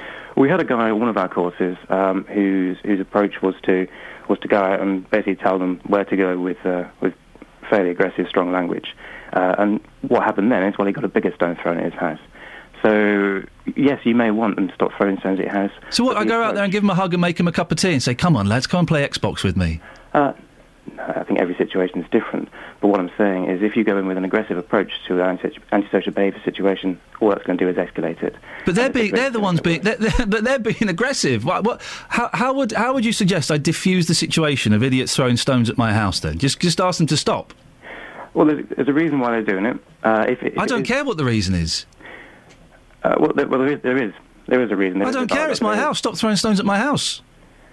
Um, well, I think if you're taking an aggressive approach, then the situation is going to escalate. And what we want to do here is to calm the situation down. And if you go out and get all up in someone's face, then that's just going to make it make it worse. I had a situation where a neighbour came round to my house. Uh, he, he objected to where I, I parked. It was a genuine mistake on, on my behalf. Uh, he came round, banging on the door, um, shouting at my, my partner because I was I was out at the time. And the next day, I wanted to have a conversation. Of course, I was seething. I was incredibly angry at this. How dare you come round and speak to me like that I was over a genuine mistake? If I'd have gone round there and banged on his door and done the same uh, sort of response there, all that would have done is made the situation worse. What I did was find a, an opportunity to talk to him, and I apologised. I said, I'm sorry that I, I blocked you, and I didn't mean to do that. And then I said, well, but you, do you know that you came across very aggressive? I said, no, no, I didn't, I didn't, I didn't mean to do that. So we started having a dialogue. He misunderstood my, par- my parking. I misunderstood his aggression. We had a dialogue. We said, well, we're reasonable people. Let's have a conversation next time this happens. Every situation is different, uh, and, and the words you use and how you approach it will be different. Sometimes, yeah, of course, call the police, speak to the local authority. If it's ongoing, if it is uh, a, a victimisation, then of course you need, you need to get help. And what we do is give people the skills to deal with the situations they can and refer the situations they can't, but not just automatically refer and not to live in fear of, of, of approaching someone. Matt, if people want to find out more about Diffuse, where do they go? Uh, DFUSC, diffuse.org.uk. Excellent stuff, Matt. Thank you very much indeed for your time. Uh, 08459 455 555 is the telephone number. I, our opinion slightly. If someone's chucking stones at my house, then I'm not going to go out and say, hey. Uh, Do you know what? I might go out. First, first call, I'll go and say, hey, could you stop doing that? I don't think that would work. And when, when they did it the second time, I say, oi! Go and pee off, you little sods, or I'm going to call the police. Throwing stones at your house is a provocative thing. It's not like they're doing it by accident and they've not thought about what they're doing. Oh, we didn't know you lived there. Well, you know that someone lives there. It's like, go away. Go away. I'm going to call the police, you little so and so's. And I'm, oh, and by the way, I'm filming you. I'm filming There you you, go. now, and this is going online. Now, naff off. I'm not gonna, I would go out and say, "Excuse me, could you stop doing that, please?" Yeah. But then, when they carried on doing it, which they would, Of course I'm going to get angry. Of course they're idiots. They're idiots if they do it. My, my mate is, is having terrible trouble with someone uh, who lives just next door to him playing their music too loudly. And he's gone round and done, excuse me, could you, um, oh yeah, yeah, yeah, sorry, not changed it a bit. He's gone to the manager of the, the housing complex. Oh, we'll sort it out. Not changed it a bit. So I would suggest the, the and correct me if I'm wrong, dear listener. Maybe you've had experience where you've gone and spoken calmly to people, and they've gone, "Oh, I'm really sorry, Mister. Yeah, I'll stop." Uh, but I suspect that the majority of instances would not be calmed da- down by going, "Hey, I know you've got issues and things are really bad for you and stuff." But um, Talk to me about what's really behind this. come here. Do you want to come in? Listen, I've just got some new games on the Xbox. Maybe we could talk over that. Hey, you stole my Xbox. Oh eight four five nine four double five five double five. Uh, your examples of antisocial behaviour, and di- and if I'm wrong, oh then wonderful. Did going out and just saying, hey gu- guys, hey guys, um, do you want to share this doobie with me? Did that work? Oh wait, eight four five nine four double five five double five. I wasn't offering to share my doobie with you guys, by the way. No, no, you never offer. Um, now, you remember my uh, neighbour who's got the fridge on the end of her drive? Oh, yeah. I had a good plan for that. Do you remember the good plan? Are you allowed to say the plan on air? Yeah, because I can't do it. Is it gone? She's only shifted it. She's ruined my plan. She was going to put uh, fridge magnets on there I was going saying. get some of those alphabet blocks, those fridge magnets, and start um, the fridge a, conver- a dialogue between the Red fridge and the. It's gone, has it? What's she replaced it with? A burnt out car? Uh, well, Will be soon. Travel news for beds, cards, and bugs. BBC Three Counties Radio. It's looking rather heavy at the moment on the Great North Road, just approaching the Black Cat roundabout. So far, the M1 on the sensors rather slow moving between junction 11 for Dunstable Road and junction 9 for Redbourn. In Harpenden, it's looking very slow moving on St Albans Road, just around Station Road. And the M25 heading anti clockwise is very slow moving between junction 22 for St Albans and junction 19 at Watford. Taking a look so far at the train, severe delays on the London Overground between Euston and Watford Junction. It's all due to some overrunning engineering works, also causing delays on Great Northern out of King's Cross as well. Nicola Richards, BBC Three Counties Radio. Thank you so much. We've got a great tweet from Ian Gervin. What powers would you give PCSOs? He said PCSOs should be able to turn into lions. That would sort it. That's a great one. 7.17, it's Monday the 20th of October. I'm Iain Lee. These are your headlines on BBC Three Counties Radio. Community support officers in Bedfordshire have been given new powers to deal with antisocial behaviour. Firefighters from Buckingham have been tackling a blaze at the Didcot B power station in Oxfordshire. And the head teacher of Elstow School in Bedfordshire is being allowed to go on a Caribbean holiday in term time. Your thoughts on that story, please? 08459 455 555. Dealey will be at the school later on. BBC Three Counties Radio.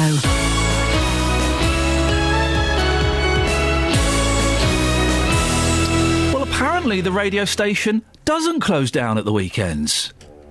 Every Saturday morning from 9. So I'll give the three counties clue in its entirety. People are saying it on the text. Thought Waterville sounds oh, good because it has l- a lakes to the west. Treasure Quest. We are on our search for the treasure. Isn't it more likely to be a name of a town that has something wet in it? Where do you think Tim needs to go in Aylesbury? I think Tim needs to go to Watermead. Saturday mornings from 9. Where's the club? Oh, there's the clubhouse. The treasure was in the form of Jane, and you touched her, didn't you? Treasure Quest. Every Saturday morning from 9 on BBC Three Counties Radio.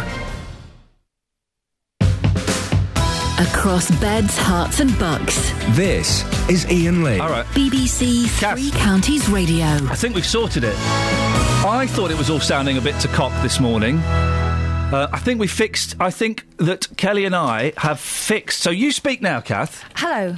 Right, carry on speaking. Tell us what you uh, did at the weekend, but try and make it sound exciting. Yeah. Oh, what I did at the weekend, I uh, scaled a really high mountain and I got the hair from the giant's head. I think I fixed it. And I, what? think, I mean, it doesn't sound any different. To... Toby, Yes, sir. are you phoning up to have a beef about Catherine's voice? Yeah, just a small beef. She's she's from up north. There's not a lot we can do about that. But it's coming out of one speaker, is it? Yeah, just one side, the right hand side. I, I think I can make it come out of no speakers if that would help. What, just Catherine or all of you? Uh, Cheeky. w- Right. no, just, uh, no, no, no, just, just ask him. Just ask him. J- j- it would just be Catherine. All right, hang on. Colin? Morning. Y- you've got. Oh, flipping it. You've got beef with Catherine as well, have you? No, I haven't got beef with her at all. No, it just. You got beef. You got beef with Toby. It's no. It's Toby, just, Colin's got beef with you. I haven't got beef with anybody. Well, then what do you want, old man? I'm just saying that it sounded as though she was uh, on the phone. Wh- when? When you spoke to her on the phone? No, when she was when she was uh, talking Right. to you. Toby, Yes, sir. are you near your radio? I'm, well, I'm right in front of it. I'm in the van on Bluetooth. Right, okay. Now, C- Catherine, you talk now. Hello, Toby. Can you hear me better now? Is Am it- I surrounding you? You've surrounded me perfectly. I love it. Hang on, no, I haven't. I haven't changed anything yet. I, I don't mind. Just leave it like that. I love, like being surrounded. Oh, for goodness! Right, Toby's gone. This is not an 0898 number. Could we get? Could we make money? Colin. Yes. Are you near your wireless set? I am. Right now, Catherine, d- flirt with uh, uh, uh, Colin. Colin. Hello, darling. Hang on, I've got to turn it up. 'Cause I, I'm, I'm a When you get old, you've got to do that. Yeah, There you are. yeah, you're coming through perfect. I've now. not changed anything. You don't have to. Hey, be quiet, It's Colin. the Hang on. working. She's a big girl now. She can change it herself. Colin, be quiet. Don't say anything. Good morning. Now turn your radio on again, you plum. Oh. Well, I thought that creates feedback. Yeah, i- the Larsen effect. The Larsen effect. The Yeah. Larsen effect. The Larsen effect. The Larsen effect. The effect. Larsen Right, effect. it's on. No, keep quiet, Colin. The Larsen effect. The Larsen effect. The Larsen effect. Morning, Iain. Morning, Iain. Morning, Iain. How are you, Iain? How are you, Iain? I'm good, Iain. I'm good, Iain. Psychedelic. Psychedelic. There we go. That's what Mr. happened. Barbalina, Mr. Bar- Barbalina. Barbalina. Mr. Barbalina, Mr. Bar Barbalina, China Clipper calling Alameda. But we didn't have trouble with you. We got trouble with you, Colin. You're gone. I haven't fixed anything. There we go. Let me play with that knob there. That's That was fun, though, wasn't it? Ah, Oh, she's back. technically. She's back surrounding the whole room. I'm engulfing you, in whether you many like ways. it or not.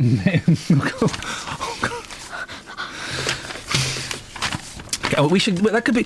Hey, I've got an idea for a feature. You know, how we were talking about we haven't got any features on the show. Yeah. And we like should the, have. like the four for four and all that. Yeah, we should have one. Um, uh, Boyle's Morning. beef. Boils beef. But it's either. Boiling point. That's brilliant. That is brilliant. Iain, do you want to say it so it's like you said it? So it's What? like you came up with it, so it's Oh your yeah, idea. we, you know we haven't got any features, and we were talking Yeah. last week. We haven't got any features. Yeah, like Yeah. we need the four by four. Yeah. Well, I've got one. Yeah. Go on then. The boiling point.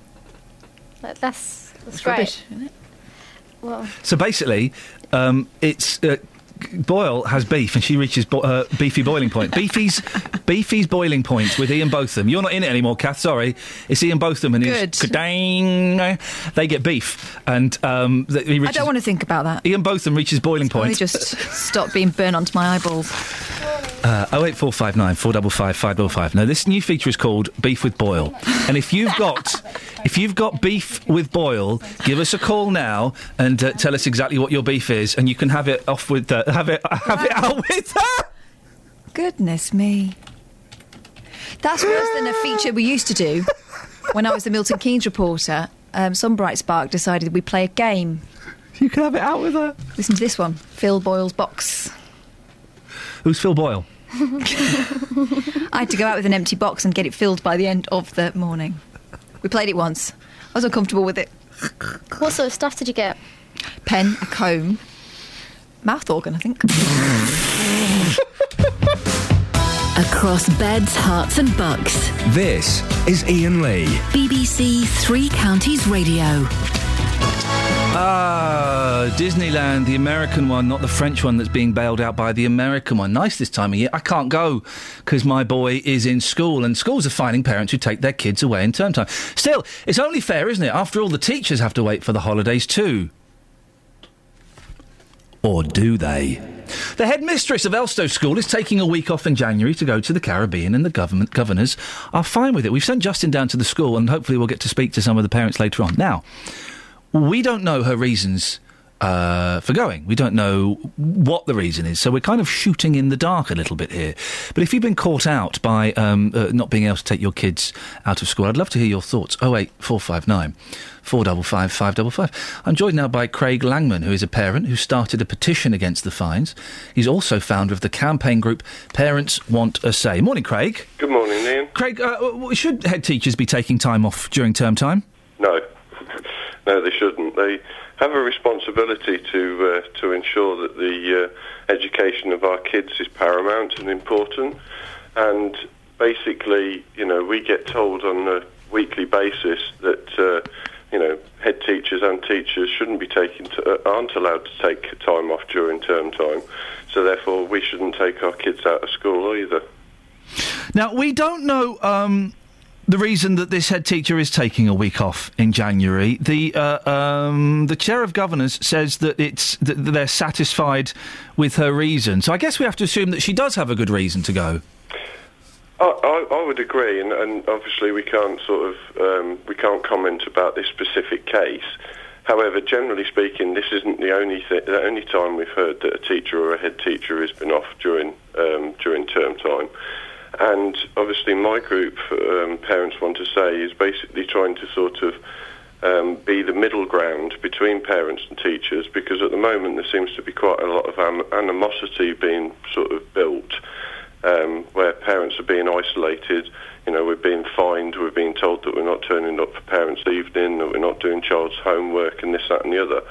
And it's very difficult at the moment being being an ad, a, a parent, and what we're basically saying is common sense has to prevail. If you've got a reason that is under what we consider to be exceptional circumstances, whether it's a funeral, whether it's seeing family abroad, whether it's you know a whole raft of things. To each and every case, this is what we consider to be exceptional, not what the government ex- um, says is exceptional circumstances. I suppose it's different um, for a head teacher because it's it's more of a managerial role, isn't it? Their, their presence uh, wouldn't necessarily be uh, felt as much as a child's, You know, the, the impact on the head teacher in the school wouldn't be as big as on a child who is missing a week of term. True, but it, it but it's setting the precedent. Mm. You know, a leader should lead. Therefore, if a leader is off, you know, what's that message being sent out to the rest of the teachers? Well, actually, the head teacher can go off whenever she feels like it. We can as well. And in the end of the day, they keep saying, and so do the LEAs keep saying, that um, a child's education is affected for every single day that child is is missing from school.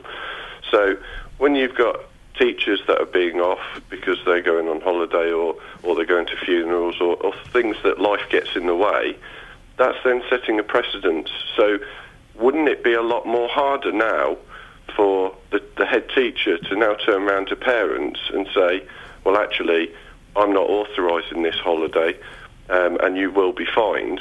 You can imagine the parents are then going to turn around and say, well, you did. When are you planning to um, next take your kid out of school during term time? You got anything planned? I haven't, um, because I believe that my child's education is important. However, that's not to say that something that's unplanned might suddenly turn up in the next 12 months, two years, three years, five years. I just don't know. And having the flexibility to be able to go to my head teacher or my son's head teacher and say, you know, we've got to take my son out of school. This is an exceptional circumstance. Please, are you able to do that? And that's why we say we go back to the rules that were that the head teacher had a discretion of up to 10 days under special circumstances, but that wasn't a God uh, right for everyone to be able to take that. It was still, you had to give a reason for that, and if you didn't have a reason, you couldn't take the time off. Craig, good to talk to you this morning. Thank you very much indeed. Craig Langman, a parent who started a petition against uh, the fines. Well, Justin Dealey is going to be at the school, uh, hopefully a little bit later on. We've got any texts or anything, we Kath? have, yeah, one from Jade. I don't have children, so I'm not particularly bothered. But what if the head teacher's partner is really ill and they want to go on holiday for one final time together? Is that so unacceptable? I would say a situation like this is classed as an exceptional circumstance. Also, they have deputy head teachers who I'm sure could stand in for the week.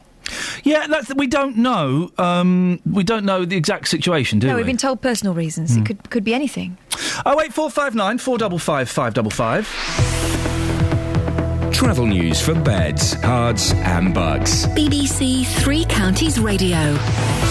Starting off this morning on the M1, it's rather slow moving on the sensors between junction 12 for Flitwick and junction 11 for Dunstable Road. Taking a look so far the M1 London bound, rather heavy around junction 9 for Redbourn. And in Harpenden, it's looking very slow moving on the speed sensors on St Albans Road, just around Station Road. And also the A41 in Hemel Hempstead, very heavy between the Hemel Hempstead turnoff and junction 20 for the M25. Taking a look at the M25 itself, very heavy anti clockwise between junction 18 at Chorleywood and junction 15 for the M4. The M40 on camera looking heavy from the Denham roundabout to the M25. And also taking a look at the trains, um, minor delays on the Piccadilly line between Uxbridge and Acton Town. Nicola Richards, BBC Three Counties Radio. Across beds, Herts, and bugs. This is BBC Three Counties Radio. Half past seven. I'm Lee Agnew. The headlines Community support officers in Bedfordshire have been given new powers to deal with antisocial behaviour. They'll be able to hand out fines and move people causing a nuisance along. Firefighters from Buckingham have been helping to tackle a blaze at the Didcot B power station in Oxfordshire. Investigators are trying to determine how the fire started at the plant, which can supply power to a million homes. An Elstow school in Bedfordshire is defending its decision to allow its head teacher to go on holiday during term time. Jenny Winder's is taking time off in January to go with her partner to the Caribbean. The weather will be bright and sunny with showers at times. Top temperatures around 15 degrees Celsius. That's 59 degrees Fahrenheit. Three Counties Sports. BBC Three Counties Radio. QPR boss Harry Redknapp has described his players as naive after losing 3 2 to Liverpool. Liverpool snatched the points after the home side equalised twice. But Liverpool manager Brendan Rodgers says he's disappointed with his team's performance. Defensively, we, we kept penetrating and, kept looking to to score and get back in it. And uh, as I said, it was an incredible final sort of ten minutes, really. So, uh, but for us, we'll take the three points. We'll take the the character that the team showed, but. The performance was too slow, and there's no speed, and no the, the, the circulation of the ball was was nowhere near the level that I would expect. There were victories for Luton Town, Stevenage, and Wycombe, and a goalless draw for the MK Dons. Watford atop of the Championship table after a 3 0 win at Sheffield Wednesday. And the Hornets' new boss, Slavisa Jokanovic, was pleased with the result. It's good, uh, good start. We, we was make good game, and uh, especially we have some problem in, in first uh, 15 minutes and last 15 minutes, but we catch the control in, uh, in many many minutes on the on the game. And for the beginning, I must be happy what uh, my team uh, doing today in the, in the in the match. In tennis, Andy Murray's beaten David Ferrer to win the Vienna Open. The victory means he'll move into eighth and qu- final qualifying position for the World Tour Finals. He says he knows how important the match was to his season. It was a good uh, finish to the week. Obviously, it was an important match. Um, in the race uh, for the Tour Finals in London. Um, and yeah, it was a very, very tough match today, but yeah, glad uh, I managed to get through it. And that's BBC Three Counties News and Sport with more at 8 o'clock. Across beds, Herts, and bucks. This is Iain Lee. BBC Three Counties. Oh, yeah. Feeling it, feeling it now. Yeah, yeah, yeah, baby, I am feeling it now. Morning, this is Iain Lee, BBC Three Counties Radio. Boy, oh boy, what a busy show this morning. So we're talking about the uh, head teacher at Elstow School, Jenny Winder, Jenny Winder, who is taking a week off during term time. Now, we don't know the reason. We don't know the... I saw your email, thank you, Kelly. We don't know the reason. She's going to the Caribbean for a week. There could be a personal reason, or it, it might be a jolly. We just don't know. Is it appropriate for her to do that? Maybe it's dentist. In the Caribbean? Yep. People, when they have a set dentist or doctors that they love, they try to stay with them. So maybe. Hey, you mentioned a good point because my know. my hairdresser has left the establishment that uh, I get my haircut done. At, I think her name doesn't come up on the computer anymore when I try and book online. I'm not phoning them. Uh, so what, I, I've only I've only just started. I've been having uh, Vanessa for 18 months now. Felts. And I've only just started getting used to her. I think she's. I think we're starting to get a good communication, and now I've got no idea where she is. So I've got to start a relationship with a hairdresser again, mm. and that's a real pain. It's an annoyance. Anyway, I don't know why we're talking about that. Oh eight four five nine four double five five double five. Bill Oddie says we should um, uh, have a, uh, all have Chinese children. No, hang on a second.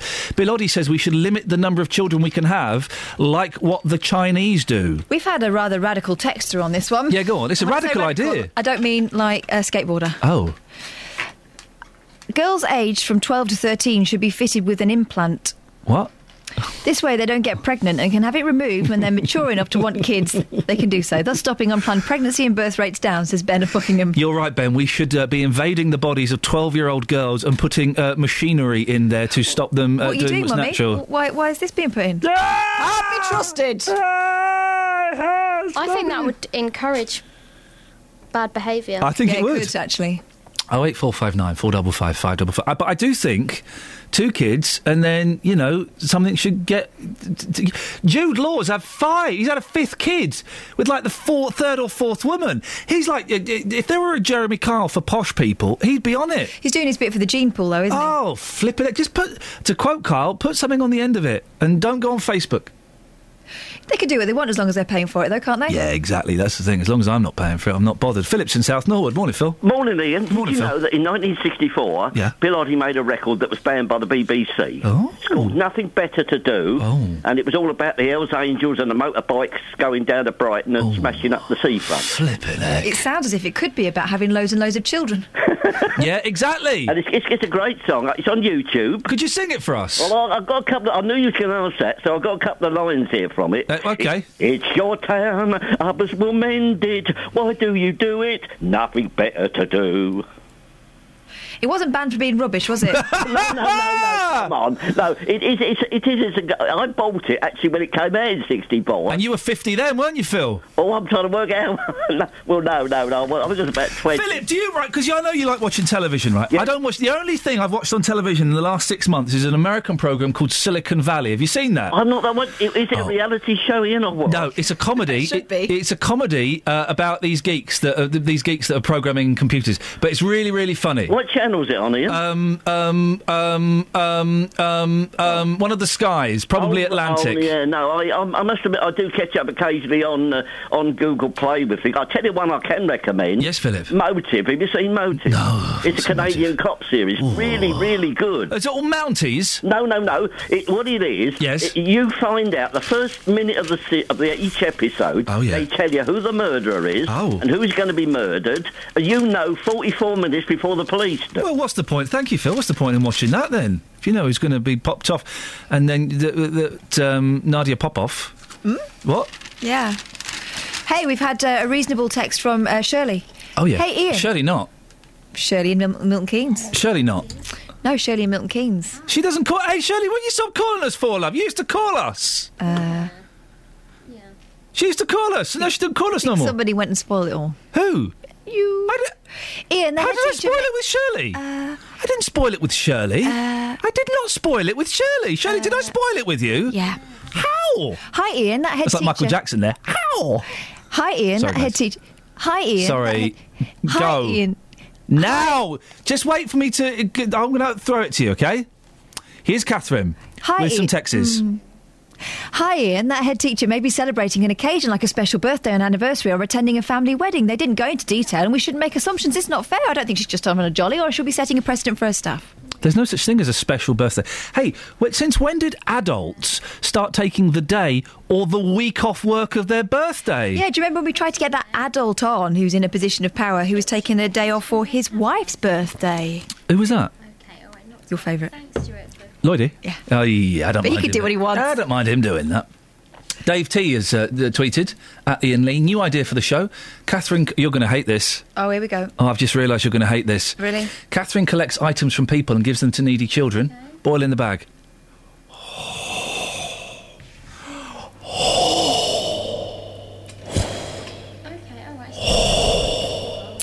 I am your father, look. All of a sudden, I'm like nine again, and it's horrible going to school. It's uh, uh, boil in the bum. Now, There, that was the one. It's uh, it's beef with Boyle. If you've got a beef with Boyle, if she said something to upset you or offend you, oh eight four five nine four double five five double Or if you'd like to enjoy some beef with me. Here's something. You enjoyed some beef with me, didn't you, last week? It's just a vicious rumour, Catherine. There were no photographs. It's delicious. We slept in separate hotel rooms. So here's uh, speaking of beef. Uh, Amanda Holden. She's certainly holding on to something, but I'm not quite sure how. She's wearing um, a, a purple dress Yes. that goes from top to just below the knee. It's got a zip at the back. Yeah, all the way up. Um, but the zip, she's not done the zip up. So instead of doing the zip from the top down to the bottom, well, she's done the zip to the top down to just above the bottom. And there's, she's posted a picture of her backside sticking out of this dress. You know, kind of the way that um, um, a tart would do. Um, well, I think it's a bit cheeky fun. That's not cheeky. Would you do that? Would you? In your leather skirt? It's not got a zip on it. We can rip it. And, uh, anyway, it looks like she's unzipped her bottom, though. I think it's a bit unfortunate the positioning of the zip. Her bottom's out. Yeah. Yeah. She's just be cheeky. Is that definitely on purpose? Yeah. Yes, mate. Because some laid, some women accidentally tuck their oh, skirt isn't into that their isn't tight- that the? I don't, does that happen anymore? Yes. Yes. Uh, do you remember, last time I saw that, it was one of those situations where there was a lot of traffic. Yeah.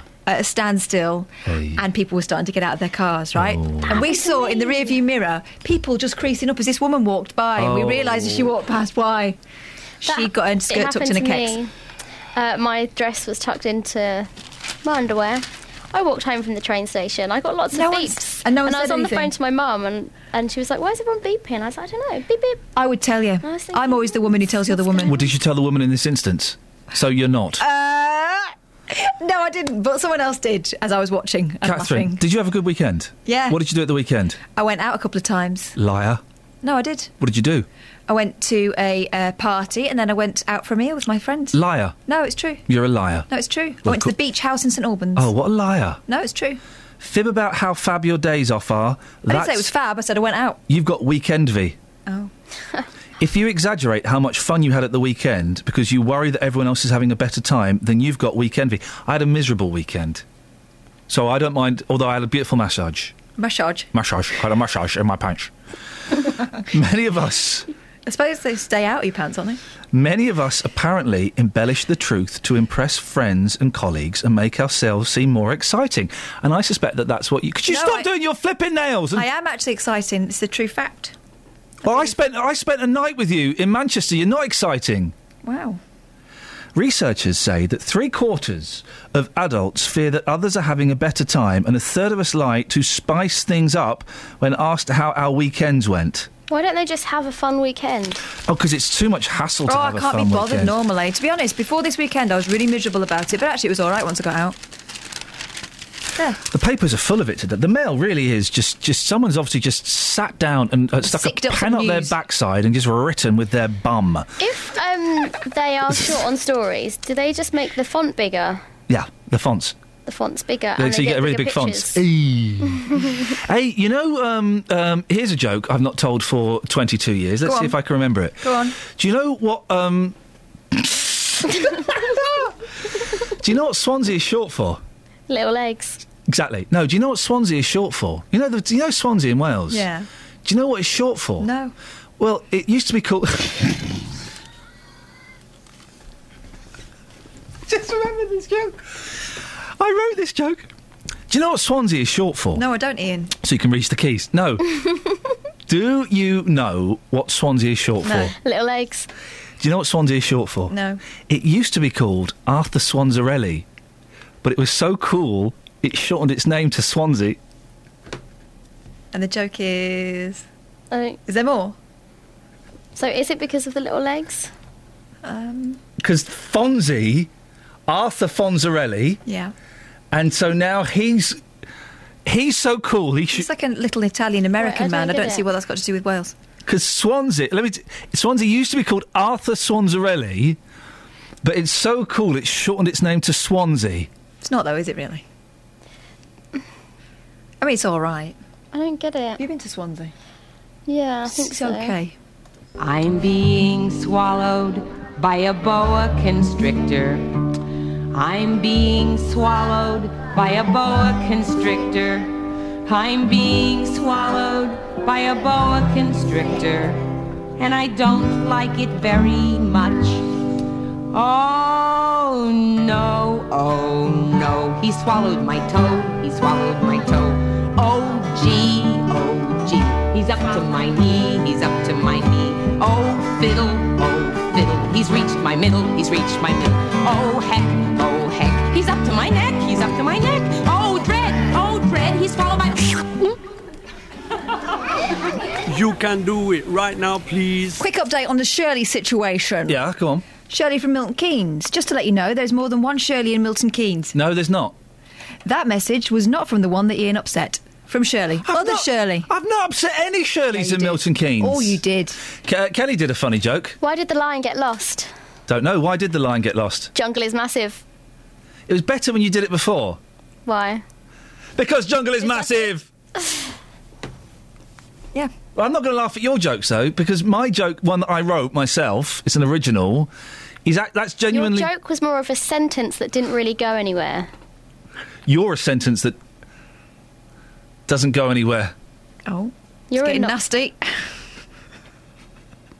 You're getting nasty. getting You're- personal. Or, sorry, you're getting nasty. Oh. Personal. You're personal. You're too personal. You're far too personal. You are a sentence that's going nowhere. Balls. Travel news for beds, cards, and bugs. BBC Three Counties Radio. Starting off on the M1, it's rather heavy heading southbound between junction 10 at Luton Airport Spur Road and junction 9 for Redbourn.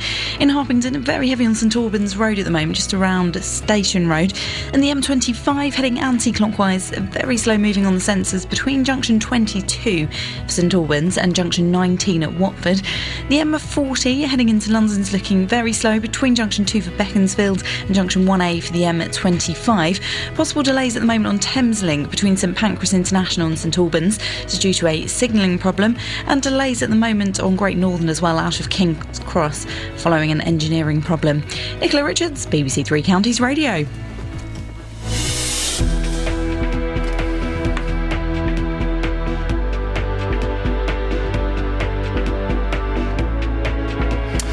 Seven forty-six. It's Monday, the twentieth of October. I'm Iain Lee. These are your headlines on BBC Three Counties Radio. Community support officers in Bedfordshire have been given new powers to deal with antisocial behaviour. Buckingham firefighters have been tackling a blaze at the Didcot B power station in Oxfordshire, and the head teacher of Elstow School in Bedfordshire is being allowed to go on a Caribbean holiday in term time. Let's get the weather. Here's Kate. Beds, Herts, and bucks weather. BBC Three Counties Radio. Good morning. We've already got a bit of cloud this morning, but it's a mild start. Hanging on to the breeze from yesterday. Not quite as strong, but it is still noticeable. One or two sunny spells, but also one or two isolated showers. They'll blow through fairly quickly, though, on the wind, and the maximum temperature getting up to 15 Celsius. Overnight tonight, we're going to see the wind really pick up through the middle part. It's the arrival of a cold front, some heavy rain on the way, but the strong wind is going to develop as we head through to tomorrow morning. The minimum temperature 9 Celsius. Still very windy tomorrow morning. It's going to be so for much of the day actually, but the rain will clear south and eastwards. Behind it, some sunshine, some scattered squally showers for tomorrow afternoon. Starting mild, but ending up a lot cooler. The maximum temperature 14 Celsius, and that's your forecast. Every weekday from 3. Good afternoon, welcome to the show. Local people. What's your story? Seems there's a law for them and then there's one for the press, and I disagree with what they're saying. Local views. In some cases, sort of 40% loss in value of their properties. Has Kenny Luton got it right? There is a responsibility when you're paid from the public purse. Local life. Do you want to know how much my carer's allowance goes up by every April when the tax year changes? Two quid. Roberto Perrone. And is it fair to target people on benefits? Weekdays from 3. BBC Three Counties Radio. Across beds, Herts, and bucks. This is Iain Lee. BBC Three Counties Radio. Let's be having you. Oh wait, four five nine four double five five double five is the telephone number. If you want to give us a call now, more social workers and better pay. Two of the ideas to make sure this summer's damning report into Buckinghamshire's children's services isn't repeated. The county council is going to spend nearly three million pounds dealing out dealing with the fallout from the Ofsted report, which rated the authorities' handling of children as the worst possible, inadequate. The council says the reason things slipped so much was that Ofsted toughened up the rules. Well, Angela McPherson is the Cabinet Member for Children's Services. Morning, Angela. Good morning. So let's just remind ourselves of how bad things were. The failures were widespread and serious. There weren't enough staff to do the jobs, caseworkers, social workers, record keepers, etc. And the care was not good enough. It wasn't brilliant, was it? No, that's absolutely right. And you mentioned it was a very um, sobering report. Um, we did have all these challenges with shortages of staff. We still have those challenges and are working on them. But there were also challenges around social work practice.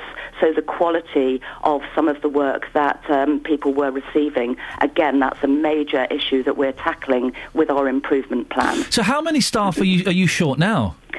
We're short in different teams in- Right. in, different numbers. So the main focus at present is what we call the front door, which is our first response team. That's where all assessments come um, in the first place.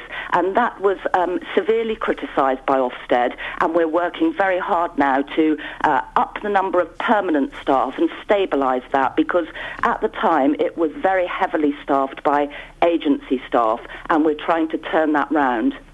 Uh, so the, the, you- you're aiming to get more staff in. Uh, You also said the practices weren't good enough. Was was that down to the fact that it was temporary staff that, that weren't that bothered, or was it training, or what was the problem there? Certainly, there's an area of training that needs to be strengthened and tightened up. Um, also, uh, management ability in terms of uh, consistency with all the staff across all the teams. So there's a whole uh, raft of measures in our improvement plan that we'll be tackling. Uh, it's cost over a million so far. Another 1.7 million is going to be spent get, getting this fixed. Where's that money going to go? Well, can I just say the 1.7 million has yet to be agreed. A cabinet this morning will be discussing that. Uh, we have put forward a detailed costing plan.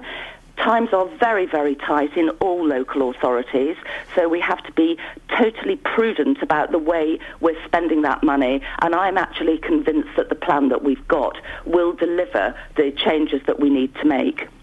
The last inspections of the service, 2011 and 2010, I think they were, they found the service to be excellent. How, how could it um, th- th- th- go so badly wrong so quickly? Well, it's, I would say it's not really quickly. Um, the service was found good in 2010-11.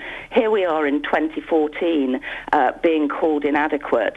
And there have probably been some ongoing issues that have grown over time, but certainly when Ofsted came in, we were, as you said in your introduction, inundated by referrals, increased caseloads, difficulty in recruiting, uh, shortage in workers led to high caseloads for some staff, which was so pressurised that there was a lot of sickness. Really, it was a perfect storm, and that's when Ofsted came in and uh, saw what was happening, I'm, I'm afraid. How soon can you turn this around? How, lo- how long are we looking at? Well, if you look at other authorities that have done this, and Cambridgeshire are one, it's taken them nearly two years. We're aiming for 18 months. We're being ambitious. We've got an ambitious improvement programme. We want to do the best for the children and youngsters in Buckinghamshire. So we're aiming for 18 months. Uh, what do you think? Uh, I, I don't know if you're aware of Linda Derrick from Wycombe's Labour Group, who thinks you should resign. She works with parents of uh, vulnerable children who rely on Bucks County Council. Uh, and she said recently that dealing with the council is like, quotes, hitting your head against a brick wall that doesn't care. Well, I would dispute that. I, I'm aware of Linda Derrick. We have responded to her in writing. Certainly the leader of the council has, with the many questions she has. My view is that this is such an important area. It should not be politicised. And um, young people, vulnerable young people, are not political footballs. Angela, I appreciate your time. Uh, let's keep our fingers crossed that, that this turns around. Angela McPherson, Cabinet Member for Children's Services. Call 08459 455 555. BBC Three Counties Radio. Yeah, we heard you scream, Kels. Don't worry. What you got for us, Bob? Hey, yeah, on the subject Who's of... called in for um, uh, um, uh, my beef with Boyle? No, my dinner with Andre. No, hang on. Mm, Boyle's beef. I got beef with Boyle. wow. Oh wait, four five nine four double five five double five. Go. No, we've had a we've had a suggestion for another program I could do, maybe a cookery program. Yeah, go on. This is from Phil. All right, New Phil. East End style food program for Catherine: boiled beef and carrots. I don't get it. No, I don't get it. No. Um, this is a, an email we've had through from Anne of St Albans. Good morning, Anne. She's our pen friend. Of St Albans. You cannot equate the head. Oh, this is talking about the head teacher at Elstow School who is taking a week off after the kids come back from their Christmas break. So in term time, she's going off on holiday, and it's led to the Daily Mail saying people are accusing her of hypocrisy. We've not heard anyone say that yet, but More on that in a second. Stay there. And in St Albans, you cannot equate the head being away with the pupil being away. A pupil cannot be replaced, whereas a teacher who has to be away for any reason will be covered by an- another member of staff or a supply teacher. I see no reason why this head can't be away. If holidays needed, and that will be the only time she can take it, the school will obviously cover her absence. Are supply teachers still mainly idiots who can't get real teaching Oh, I used to feel so sorry for them. I didn't. I didn't feel sorry for Mr. Dennis. didn't feel sorry for him at all. He come in. I'm going to. What did he say? I'm going to shoot you all with a double-barreled water pistol. Oh, ho, ho, ho, oh, you're so funny, Mr. Dennis. You're not. You're a plum. All supply teachers are plums, aren't I they? used, to, I used to see them come in, or the student teachers, and all the kids. All of a sudden, you'd, you'd feel the room just everyone sit back in their chair, going, "All right, here we go."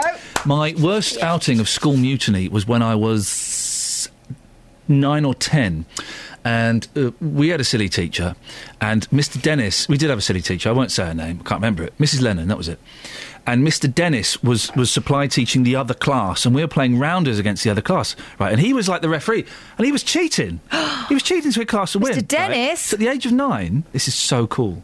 The age of nine, my class went on strike, and we all sat down. Wow. We all sat down on the rounders pitch and said, you know what? If you're going to cheat, we're not playing." And Mrs. Lennon was shouting at us, and she said, "You will get get up and play," and we didn't. And we got traipsed back into the classroom where we got a right royal rollicking. And then two suckers, I think I may have been one of those suckers, then was publicly shamed and had to go into the other classroom and apologise to Mr. Dennis. Oh. We had a brilliant supply teacher that we used to actually look forward to because she was hilarious. She used to do French, Yeah. but she used to she used to speak French with like a Luton accent. Oh. She would go, "Bonjour to the classe." Je m'appelle Madame, and I'm not going to say her name, but anyone who went to Redbourn knows who I'm talking about. Yeah. And she would say, "Oh, je suis allée à bien ce weekend." Such a très bon, très bon indeed. Oh, and we used to love her lessons, love them.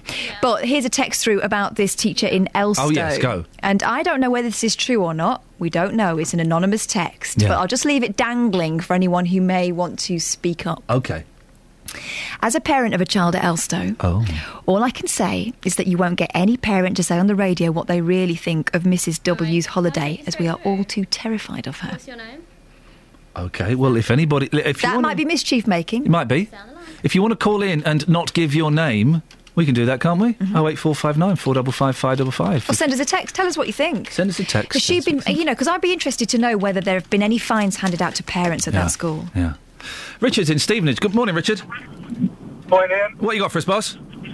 Uh, supply teachers. Go on. Um, we, we, we, had a, we had a good one when I was doing uh, GCSE English at school. Um, we had quite a strict English teacher, and uh, at the time we were learning uh, Romeo and Juliet. So um, before the lesson she was going to be away, she recorded Romeo and Juliet off of the TV, the, one- uh, the one with um, Leonardo DiCaprio in. All right. It's not- That's not proper Romeo and Juliet, is it? Well, it is. Is it? Oh, okay. Yeah. Yeah. So anyway, she, she brought she brought it in uh, for us to watch um, with the supply teacher. And when the supply teacher was setting it up, he noticed that she had also recorded the Grand Prix. Uh, So what? Hang on, we lost your line, Richard. Oh no! I'm, I, I have to assume they watched the Grand Prix. They watched instead. Grand Prix, yeah. The whole of it. Wasn't the best the best lessons were when the teacher couldn't be bothered Yeah. and they brought in a video. I remember we had um, uh, what was laughingly uh, labelled sex education lessons. Right, they're supposed to last a term. Uh, surprisingly, for for uh, a group of fifty year old lads, we finished it in three weeks. Uh, we finished quickly, so um, we were allowed to bring videos in. I remember watching. We watched um, Monty Python and the Holy Grail, and we watched The Meaning of Life one week. Brilliant. And it's filthy. And we were just bringing videos. And it was me and my mates. So we'd watch Bit of the Monkeys. We watched some Laurel and Hardy. We, wa- we were really going through a big Monty Python thing. So we'd just bring in Monty Python. We taped the night before. Sex education classes were always a hoot, weren't they? But you had to hold it in. I remember our well, that's, teacher that's, talking. that's, if that's what they taught you, Catherine, then boy, oh boy, no wonder you've got I two kids. I remember one of our teachers talking There's about more to it than that. talking about spoons a lot, and I could never work out how that worked. You've, you've literally lost me. Have I, have I missed something? Spooning, do you mean? I think that's what she was talking about, but she'd say like two spoons, and I was thinking, well, hang on. So, like, two dessert spoons make a teaspoon. Is that what happens? I think so. If two dessert spoons love each other, they make a teaspoon. Sometimes, unfortunately, they have a soup spoon. Or ladle. Travel news for beds, cards, and bugs. BBC Three Counties Radio. The M1 heading southbound very slow on the sensors between junction 13 for Bedford and junction 12 for Flitwick. The M25 is queuing heading anti clockwise between junction 22 for St Albans and junction 15 for the M4. Take a look at the cameras in Borehamwood and the Barnet bypass. That's queuing heading southbound between Stirling Corner and Mill Hill Circus. And rather slow on camera on the M40 heading northbound from the Denham roundabout to the M25. On the trains, possible delays on Thameslink between St Pancras International and St Albans. That's all due to a signalling problem. Nicola Richards, BBC Three Counties Radio. Thank you, Nicola. Okay, we've gone off into the reminiscences of uh, supply teachers. They're all, they're all, they're all very odd people, aren't they? And do you agree with Bill Oddie? We shouldn't have more than two kids. Speak after the news with Lee. Local and vocal across beds, Herts, and bucks. This is BBC Three Counties Radio.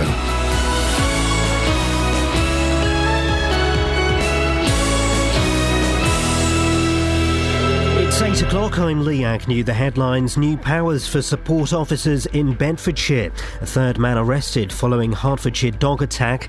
And the head teacher of Elstow School takes a holiday in term time. BBC Three Counties Radio. Community support officers in Bedfordshire have been given new powers to deal with antisocial behaviour. They'll be able to hand out fines and move people causing a nuisance along. Labour councillor Colleen Atkins from the Bedfordshire Police and Crime Panel says it will improve the work they're already doing. This brings in a lot more, a lot more centred on victims. It also gives the the professionals and their partners flexibility to deal with the difficult and often very sensitive situations, and it also streamlines the powers of tackling antisocial behaviour. Police have arrested a third man in connection with the dog attack in Hertfordshire, which has left a woman seriously injured. She was attacked by two German shepherds near a farm at Great Amwell. Ben Nye reports. Detectives say a 41 year old man from Edgware is being questioned on suspicion of GBH and offences under the Dangerous Dogs Act, having been arrested at Hoddesdon Police Station. Paramedics were called to Warren Farm on October the 8th after the woman was attacked in a nearby field. The two dogs were captured and around 100 more were found in a compound. Firefighters from Buckingham have been helping to tackle a blaze at the Didcot B power station in Oxfordshire. Investigators are trying to determine how the fire started at the plant. Dan Meredith from RWE npower says supplies won't be affected. There'll be no disruptions to electricity. We have a very resilient network in the UK, and the way the national grid can operate, they uh, Uh, are able to call on other power stations across the country to, to fill the gap that this, this power station has left as it's come off. Buckinghamshire County Council will decide this morning if it's spending millions of pounds improving children's services. A critical Ofsted report has rated the service inadequate, mainly due to a lack of staffing. Elstow School in Bedfordshire is defending its decision to allow its head teacher to go on holiday during term time. Jenny Winders taking time off in January to go with her partner to the Caribbean. Craig Langman from the campaign group Parents Want to Say says it could easily be seen as hypocritical. When you've got teachers that are being off because they're going on holiday or, or they're going to funerals or, or things that life gets in the way, that's then setting a precedent. So wouldn't it be a lot more harder now for the, the head teacher to now turn around to parents and say, well, actually, I'm not authorising this holiday um, and you will be fined? You can imagine the parents are then going to turn around and say, well, you did. In sport, Andy Murray has beaten David Ferrer to win the Vienna Open. It means he qualifies for the World Tour finals. And the weather will be bright and sunny with showers at times today. Top temperatures around 15 degrees Celsius. That's 59 degrees Fahrenheit. You can get the latest news and sport online at bbc.co.uk slash three counties. BBC Three Counties Radio's big tour of beds, Herts, and bucks. From the top of the springs, looking down, it really is stunning. All this week, we're uncovering Barton-le-Clay. It's a lovely, friendly village. Everybody knows everybody, and there's plenty to do. Telling everyone about where you live. I think we've made more friends here quickly in the four and a half years we've been here. The big tour of beds, Herts, and bucks. BBC Three Counties Radio.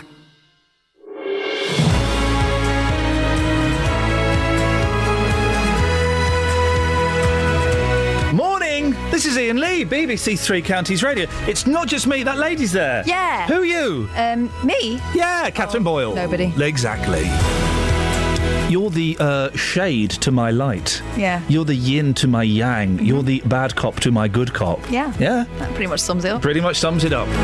What we got on the show this morning, Kath? All kinds of stuff. PCSOs and special powers. So far, we want to make them invisible and turn. That they have the power to turn into lions.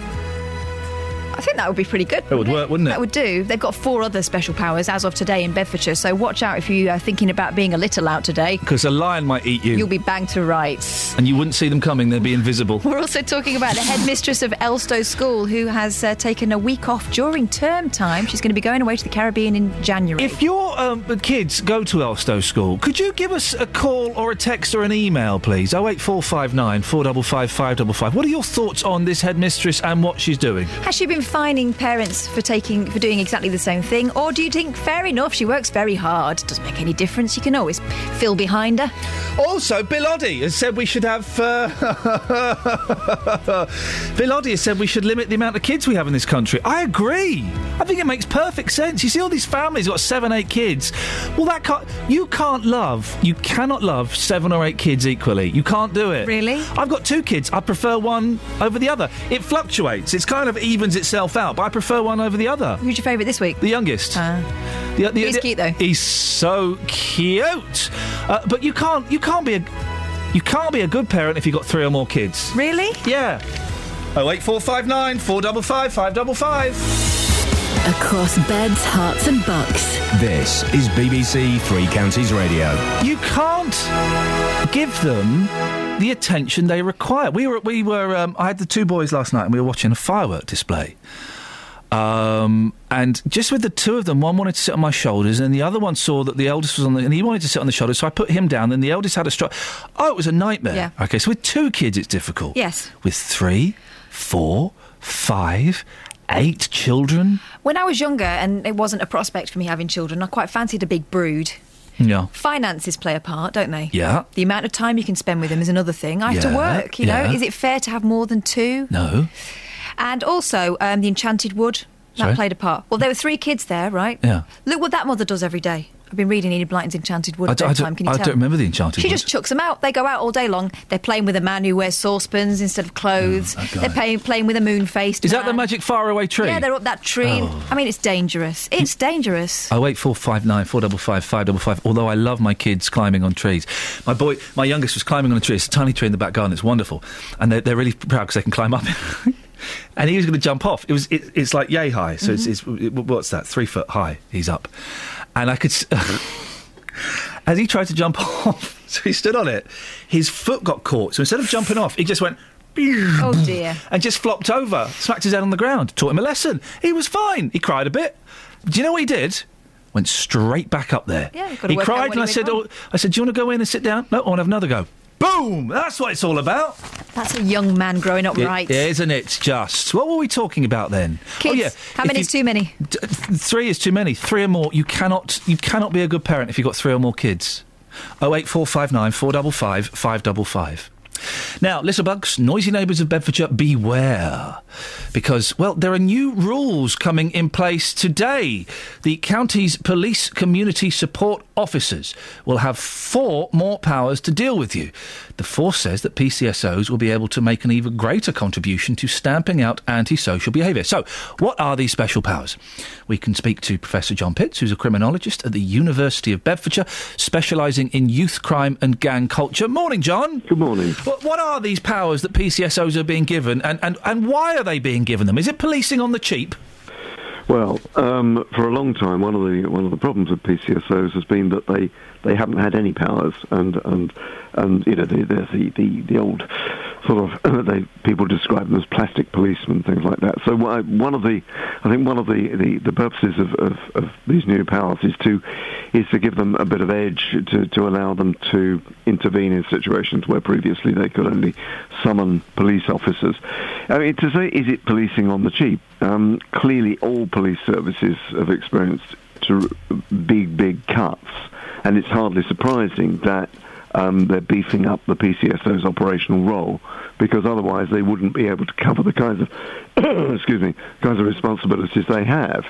On the other hand, I think um, you know, i i we, having repealed all of Labour's antisocial behaviour uh, legislation, there has been a gap, um, and uh, I think this is an attempt by the by, by the government to fill that gap uh, by giving the uh, by giving PCSOs the power to intervene uh, around litter, around dogs, um, noisy neighbours, etc., etc. Uh, lots of people doing this show. We get lots of people who who think that PCSOs are a little bit of a joke, and they're not very happy to see them. Do, will this change people's opinions? Do you think?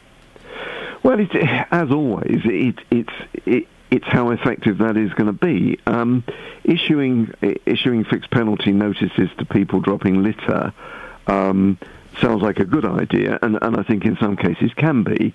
Um, but if they don't have the money to pay it, if um, they dispute the fact that it was their litter, you could suddenly find yourself in some very expensive administrative procedures. So, yeah, if it works out, um, I think yes, um, it, it, it, it, could beef up the, the image of the PCSOs. I think the noisy neighbours um, thing is is is is probably one of the most important because at the moment um, most people you would speak to would say if if they do complain about neighbour nuisance or they do com- not very much happens and the issue gets passed from the police to the local authority and back again um, and maybe this will clarify and beef up the, the, the kind of response that can be made uh, in, in, in, in, in a case of neighbour nuisance. Well, will people listen? Do you think, John? Because we do hear stories of PCSOs being told to jog on. Uh, do, do you think that, that you know if a PCSO steps in with these new powers, are people likely to listen to them anymore? Well, it. I mean, if if they issue a fixed penalty notice, somebody says jog on, um, they will then have to summon a, a, a police officer uh, who will presumably, uh, if it continues, effect an arrest. So I suppose the, the, the, the issue is over time, if, if these new powers will seem to bite, if they seem to have consequences, yes, it will change things. Um, if, because the, the, the police are overstretched, um, the, the, the, the PCOs, PCSOs attempt to do this and nothing much happens, no, it won't. Uh, John, I really appreciate your time as always. Thank you very much indeed. That's Professor John Pitts. Across beds, Herts, and bucks. This is Iain Lee. BBC Three Counties Radio.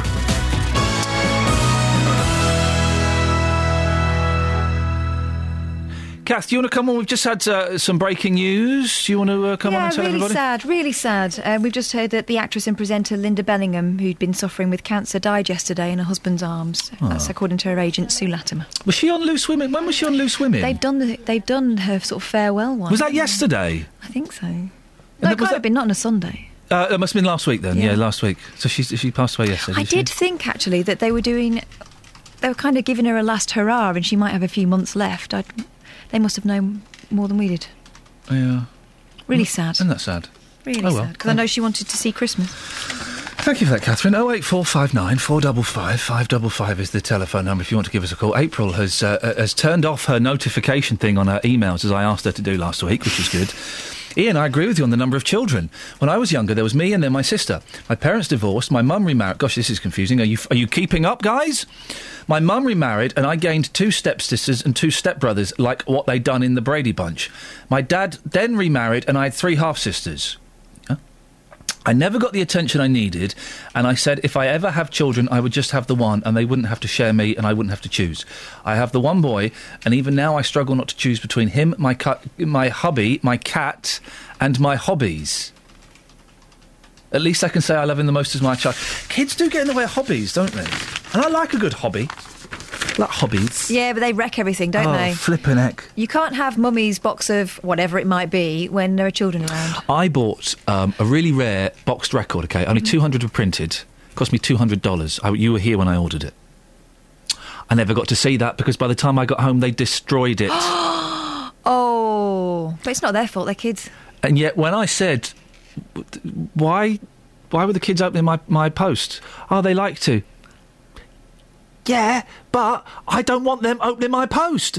He's ripped my driving licence, it ruined a two hundred dollar box set record. There's only two. Well, there's only one hundred and ninety nine now, guys. If you bought one, it's worth even more money because of my two Plums. What do you call your kids? Plums, isn't it? Yes, that's Um, it. Yeah, something like that. That's it. I don't think you should have more than two, more than two kids. It's selfish. I remember when we just had the one, getting to a, a stage where I thought it wouldn't be fair to not have another one because. Um, it sounds like you're having a baby for your other baby, doesn't it? But it's not that at all. It's companionship, and I've got a sister, and I wouldn't want to deny my daughter that if I could provide one. So they're fantastic. They're fantastic together. But the year, I, I, I do think that They're the- not fantastic They are. They are. They are. They get on really well. But I think that the the separation in age is is important. They- My eldest was three when her sister came along, so she wasn't a baby anymore, and we could talk about the new baby as being Yeah. our baby, and she was helping me. It wasn't like now all of a sudden you can't sit on my lap because I'm feeding the baby, and she wouldn't understand it. It's weird, I think, when you've got like a ten-year age gap between kids. Mm. That's that's insane. It's too 'cause much that- of a separation. It is a big separation, and the oldest kid, by default, will be pushed to the side because they're, they're old enough to look after themselves. It becomes a kind of auntie or uncle rather than a sibling. Weird, isn't it? Mm. Oh eight four five nine four double five five double five. The uh, writer of uh, "Do the Funky Gibbon" is speaking sense. If you have more than two children, I'm I'm slightly uh, taking his argument a little bit further. You've got more than two children. Well, y- you can't you can't give them the attention they require. Also, on the subject of teachers taking time off Oh, during yeah, term time, we've had a text through, and again, it's it's an anonymous one. People don't want to put their names to these. Oh. Teachers taking holidays during term time is hypocritical. It sets a bad example of them and us, no matter what excuse the school gives. Oh, blimey. Travel news for beds, cards, and Bucks. BBC Three Counties Radio. Starting off on the Great North Road, it's queuing at the moment, approaching the Black Cat roundabout where those roadworks are continuing. In Milton Keynes, seeing delays at the moment on Standing Way between Newport Road and also um, Bedford. That's due is going through the roadworks area there. The M1 heading northbound, there's a lane blocked on the exit slip road just at junction 11 for Dunstable Road, and the A41's looking rather slow on the sensors between the Hemel Hempstead turnoff and junction 20 for the M25. Also queuing on the M25 anti-clockwise between junction 22 for St Albans and junction 15 for the M4. On the trains, delays on Thameslink between St Pancras International and St Albans. Also delays out of King's Cross on Great Northern. This is all due to some overrunning engineering works. Nicola Richards, BBC Three Counties Radio. Thank you very much indeed, Nicola. 8.16, it's Monday the 20th of October, I'm Iain Lee. These are your headlines on BBC Three Counties Radio. Community support officers in Bedfordshire have been given new powers to move people along who are being a nuisance. Police have arrested a third man in connection with a dog attack in Hertfordshire, which left a woman seriously injured, and the actress Lynda Bellingham has died from cancer at the age of 66. 08459 455 555. BBC Three Counties Radio.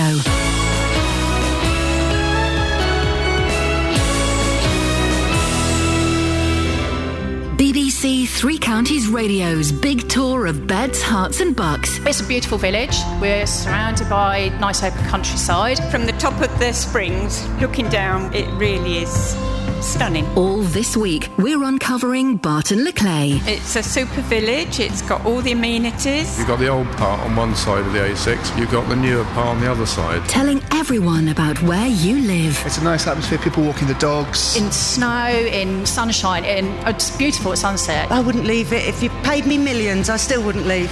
I love it here. The big tour of beds, Herts, and bucks from BBC Three Counties Radio. Jonathan Vernon Smith joins me in the studio. Morning. Good morning. What you got on your show today? Well, of course, we're going to reflect the uh, very sad news that's just come through about Lynda Bellingham uh, dying. It's uh, totally sad because she was, of course, wanting one last Christmas, wasn't she? Yes. It's obviously all happened very quickly at the end. Yeah. We'll talk about that a little later on. But first, on the big phone in this morning, we're going to be reflecting the uh, story that I know you've been talking about a lot today. I'll be asking do you have a problem with Jenny Winder having a Caribbean holiday during term time? The head of a Bedfordshire school has made national news today as she's booked a trip to the Caribbean during term time. Jenny Winder, she'll jet off to paradise just days after pupils at Elstow School return from the Christmas break. What's been the gut reaction from people listening to your show this morning on this, Iain? Are they uh, horrified at her decision? Well, the thing is, because we don't know if there is a good, we don't know if there is a good reason. It, it, you know, the board of governors has said, "Oh, it's, we, we think the reason is valid." So I don't know. Maybe someone over there is dying. If she's going over there for a jolly, I think the the um, mood is that's not very good. But if there is a good reason for it, although saying that, I know we've got a cracking call coming up in a little bit from a parent of that the child who goes to that school, which, Oh, really? which puts things in a slightly different light. Yes. Ah, okay. Well, Yes. from nine this morning, we will continue this discussion. I'll be asking, do you have a problem with Jenny Winder having a Caribbean holiday during term time? 08459 455 555. Call 08459 455 555. BBC Three Counties Radio. Five five double five is the telephone number if you want to uh, give us a call. And I think we've got a call coming up in a little bit uh, about that situation. But um, oh, here it is. I'm just clicking on the wrong thing. Um, it's this is what we're talking about this. week. Who do you want to do first, Catherine? Justin or um, Jane? Let's talk to Jane first. Okay, so uh, this is the uh, the school, Elstow School, where Jenny Winder, the headmistress, is going away to the Caribbean in uh, the new year. Jane, you are a parent of a pupil at that school, aren't you? Yes, I am. Hello. Hello. So, what, what are your thoughts on the headmistress taking a week off to go to the Caribbean in January? Well, I think it's terrible because I am actually a lone parent myself um, with two children, and for us to go on holiday um, each year uh, costs me an absolute fortune to save up and get away. And you know, if we could go in term time, um, that would obviously save my family a lot of money um, and would be, you know, a lot, a lot easier for us. So I think it's terrible that she's on forty-five thousand pounds a year and still requests to go in the term time. There might be some people, Jane. Let me play devil's advocate if you don't mind. Don't take offence. Or take offence if you want. I don't care. Uh, tough. Tough that you can't afford to go. You, you, you, if you can't afford to take your kids on, uh, you know, fancy holidays in the summer holidays, well then why don't you go and rent a caravan in Cornwall or something? Well, that's actually what I do do. That is actually what Oh, we beautiful. do. Yeah, we go away to Great Yarmouth each year. Yeah. But the, um, the the thing that surprised me the most is actually we had a wedding to go to only two weeks ago. Now, sadly, uh, the wedding was um, back in May originally um, for a weekend, and sadly, the groom's mother passed away of cancer. So the wedding was postponed to uh, it was about two three weeks ago now, and it was for a Friday. So I actually put in an authorised absence leave form into Mrs. Winder and requested that we had one day off on the Friday and my child would be returning on the Monday. This form actually came back declined for legal purposes that she could not allow uh, my child to have two days off. Um, so I obviously went down with the form immediately to the school and said that I'd only uh, requested to have the Friday off, um, not two days, and was quite amazed that the school between Mrs. Winder and the receptionists couldn't actually work out the form themselves um, and said, I need to know if this has been authorised. And the receptionist said, oh, it should be. And I said, well, I do need to know as this wedding is a week away. It's quite a, um, it's a special wedding because the circumstances behind it, we have to be there. And she said, it should be fine. She's obviously made a mistake on the form. Just take the Friday off. So the Friday of the wedding where my child was a bridesmaid, um, it was all a hectic morning. I actually received a text from the school stating that my child hadn't attended school that morning, and I actually had no phone call to say my child hadn't turned up for school, and that this would be classed as an unauthorised absence as I hadn't requested the leave. So, as you can imagine, I'm in the middle of a, getting everyone ready for a wedding. Had to ring up the school, um, and the receptionist said that it hadn't been logged down. They'd look into it, but as as it stands, that was an unauthorised absence. So when you hear about Mrs. Winder taking a week off, and we don't know what the reason is, you know, Yeah. someone may have. Well, uh, we don't know what the reason is, but that that must um, that must kind of rub you up the wrong way. It really rubbed me up the wrong way, considering I only asked for one day off uh, on this Friday, and I believe that uh, a wedding is a personal circumstances, and especially the reasons behind it. You know, um, but perhaps if I'd requested three weeks off in the Caribbean for personal reasons, maybe that would have been accepted, and um, we'd have had the time off. So who knows? Jane, I really appreciate your call this morning. Thanks very much. Okay, thanks very Thanks much. Thanks very much. Nice to talk to you. Well, Justin, you you've been to the school, haven't you? I have. I'm actually outside the school as we speak right now. We have got, by the way, a very, very brief clip of the head teacher to come. Wow. But um, you heard Jane there, one of the parents. Have you been speaking to other parents? Uh, are they of a similar attitude or are they supporting Mrs. Winder? Well, a number of parents, Iain, they don't wish to speak or be named because they fear this could affect any requests for their child in the future. However, one lady told me permission for two days was refused for her child, and she branded the head teacher here, Jenny Winder, a hypocrite. Uh, another parent did speak on the record. He had to fight very hard to take his child out of school during term time for two days. Here's what he had to say. Now, sir, you have uh, a child who goes to the school, and you've tried to take your child out of school during term time. First of all, how did that go? It was quite hard. Obviously, you struggle. Um, you want to get them away for a break. We had to reappeal a second time to get her out of uh, out of class, and it was quite a struggle. I suppose a lot of people would give up at that point and decide that they can't take the child, they can't book a holiday or, or, or anything else. But due to our persistence, we were quite lucky. Okay, so it took you two times to get that permission. Do you mind me asking w- what the circumstances were, why you wanted to take your child out of school? Yeah, we we wanted to go away. My, one of uh, my wife's parents was uh, extremely ill at the time. We weren't sure how long it was going to be uh, that he was going to be around. Fortunately, he is still around. But of course, at that point of asking, we wanted it to happen. Yeah. Um, so that's why we were so persistent. um, How interesting. Okay, so, so what's your views then on, what's been happening here over the past few days with the head teacher? You know, the head teacher is taking time out in January to go to the Caribbean. Based on your experience, what's your opinion about that? I I must say I sit on the fence a little bit. I mean, we obviously wanted to take our child out. I believe that if you aren't stringent with these things, people would. Uh, Take the Mickey, maybe, or, or, or there, it would become rife that kids were in and out of school. Uh, I also do believe that people do need a rest at points and, and people need to go away. If I was in a regular job, I'd probably want time off outside. Uh, You've had all sorts term. of problems. Very simply, yes or no. Should she be allowed to go away in January? I think so, yes. Okay, so he, he came round to thinking uh, yes in the end. What else, Justin?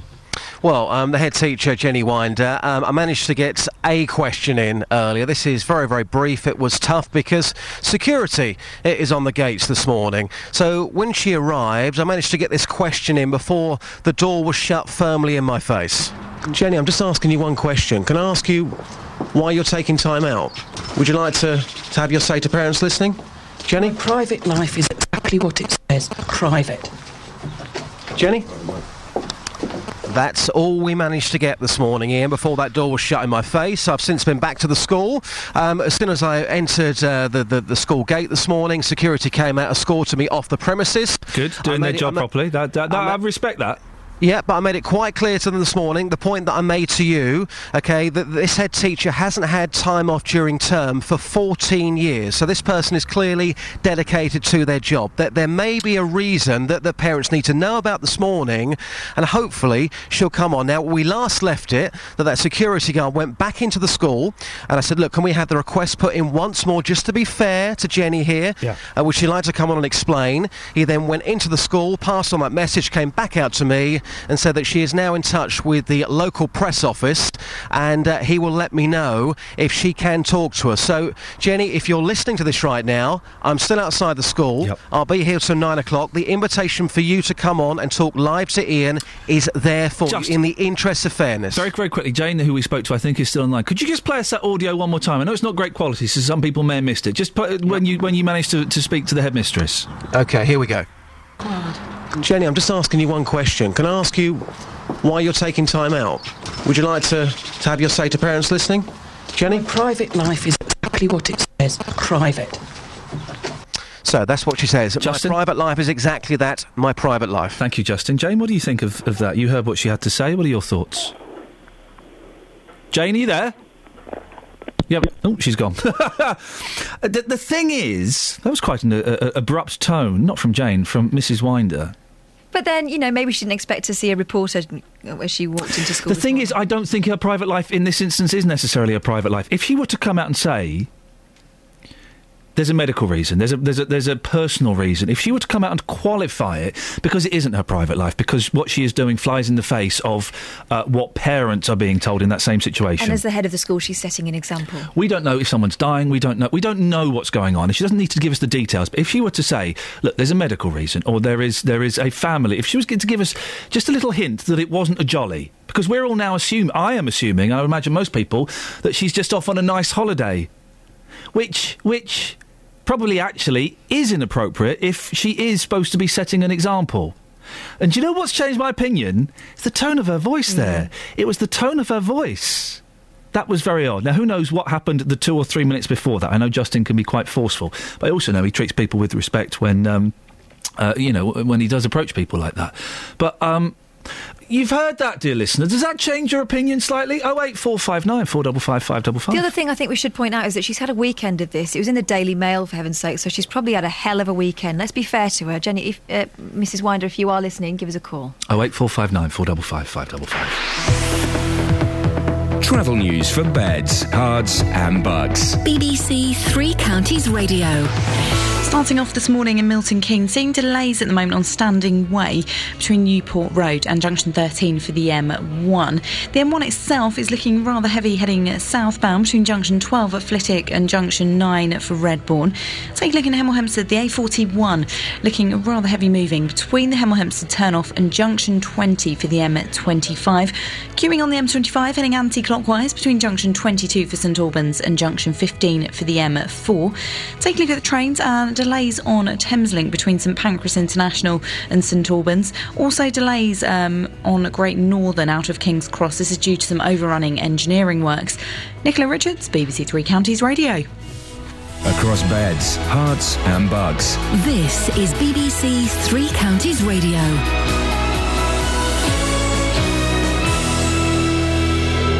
It's half past eight. I'm Lee Agnew. The headlines Community support officers in Bedfordshire have new powers from today to deal with antisocial behaviour.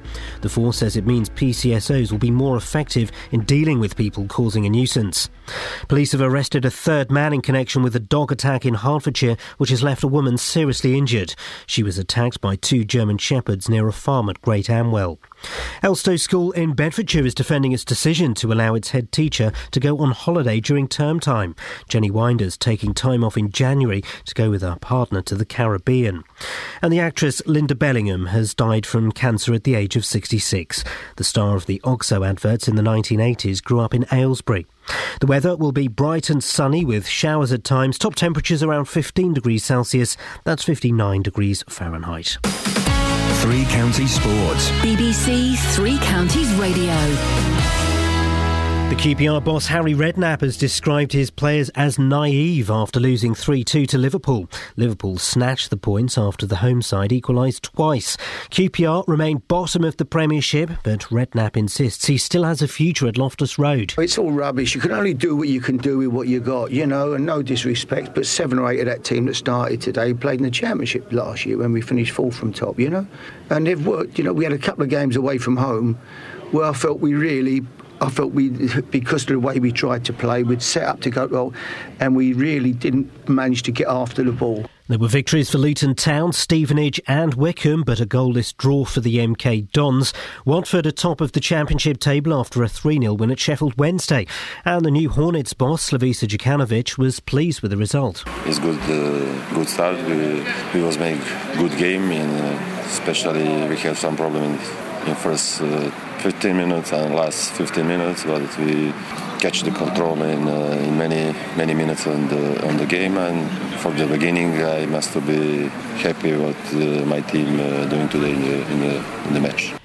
In tennis, Andy Murray is one step closer to qualifying for the end of season ATP Tour finals. He beat David Ferrer to win the Vienna Open. I mean, I, I, wanted to try and build up some momentum for next year too. I said when I arrived in, in China that I wanted to try and get to the latter stages of the events that I was playing between now and the end of the year and, and play against the, the top players in those tournaments just you know, to, to get into that sort of routine and, and, rhythm again. And I was starting to feel good at the US Open a few months ago, and I, I, wanted to try and continue that through to the end of the year. And that's BBC Three Counties News and Sport with more at nine o'clock. If you hear a whisper, give us a shout. Iain Lee. BBC Three Counties Radio. You got more than two kids. You can't love your kids properly. You're doing a bad job as a parent. It seems obvious to me. You can't distribute. The, the, the more kids you have, the less able you are to equally and fairly distribute your love. and Unless you're loaded. Well, then, then, Then you've the, got time. Then the nannies distribute the love. No, I, you know, if I was The loaded, I'd be at home. I'd be doing the paint. It would be great, but I just haven't got time. Wouldn't Or there be money. a point when the eldest would start to look after the, Yeah. the young, young young ones anyway? It'd be Yeah. fine.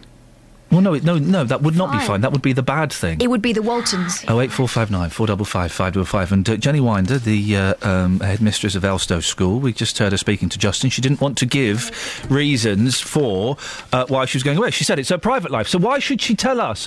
Why should she tell us why she's taking time off in term? Catherine, why should she tell us? Well, Pan Houghton Regis says, why can't parents refuse to give a reason like the head teacher using private life? Also, there are two term times coming up for her to go on holiday. Why does she not go in out of term time? I think is what he's trying to say. it's a good argument, isn't it? You know, if the parents have to give a reason, so why shouldn't she? From the sound of it, from the sound of it, she's pretty strict with the parents. That kind of lets her down in this one, I think. Your kids go to uh, Elstow School. Give us a call. Oh eight four five nine four double five five double five. How difficult have you found it to get time off? David's in Hitchin. Morning, David. Good morning. What would you like to say? She's only doing her job. What? What? going she's to the, she's paid to go to the Caribbean. no, no, no! no! Don't go about the Caribbean bit. That's just a cop out. If I if I hadn't been if I hadn't been on holiday for fourteen years, I think she, considering the profession that she's chosen to do, she deserves to go away. And, and where did you where did you find out that she hadn't been on holiday for 14 years? Because we don't have that information. No, you just said it earlier. No, you we just didn't. said it. No, we no, didn't. you did. Heard it. That's why I just. I, No, we I didn't. don't know the woman. Didn't- no, we didn't say it. We All said right, she's when you record it, you mentioned something about she hadn't been holiday for many years. No, didn't say that. David, did- track. no, we're not going. No, this is the track. The Caribbean, Okay. the holidays Yeah. that she has or has not taken, they are the track. No, we said she'd worked at the school for 14 years. At no point have we said she's Oh, not had a worked holiday. at the school for. Four, sorry, I thought you. Okay, all right. Take back what I said then. Anyway, point is, I think. Uh, I think, uh, considering uh, she is told what to do by government, every head in the country and teacher is controlled. It's not parents seem to think that par- uh, teachers are the um, making all these decisions on everything. They're only following what they have to do. And I think it's pretty unfair the way it's probably been penciled out. Private life, I can understand why she was a bit shirty with. Um, yeah, but why? Um, parents have to justify why they take their kids out of school, even for even yeah, for a do. day. Yeah, why not? Why not? But They- why- They're, why- there to, they're there for an education. Well, she's there to, to manage the school. Yeah, but and we to don't know the circumstances. Yeah, but you don't know the circumstances. Iain, listen. And to you set don't an know- example. You don't know the circumstances of what she's really gone. No, it we might don't. be very obvious. Well, we, no, we don't. But but that's what I'm saying. The parents have to justify why they go. So in some respects, surely she should.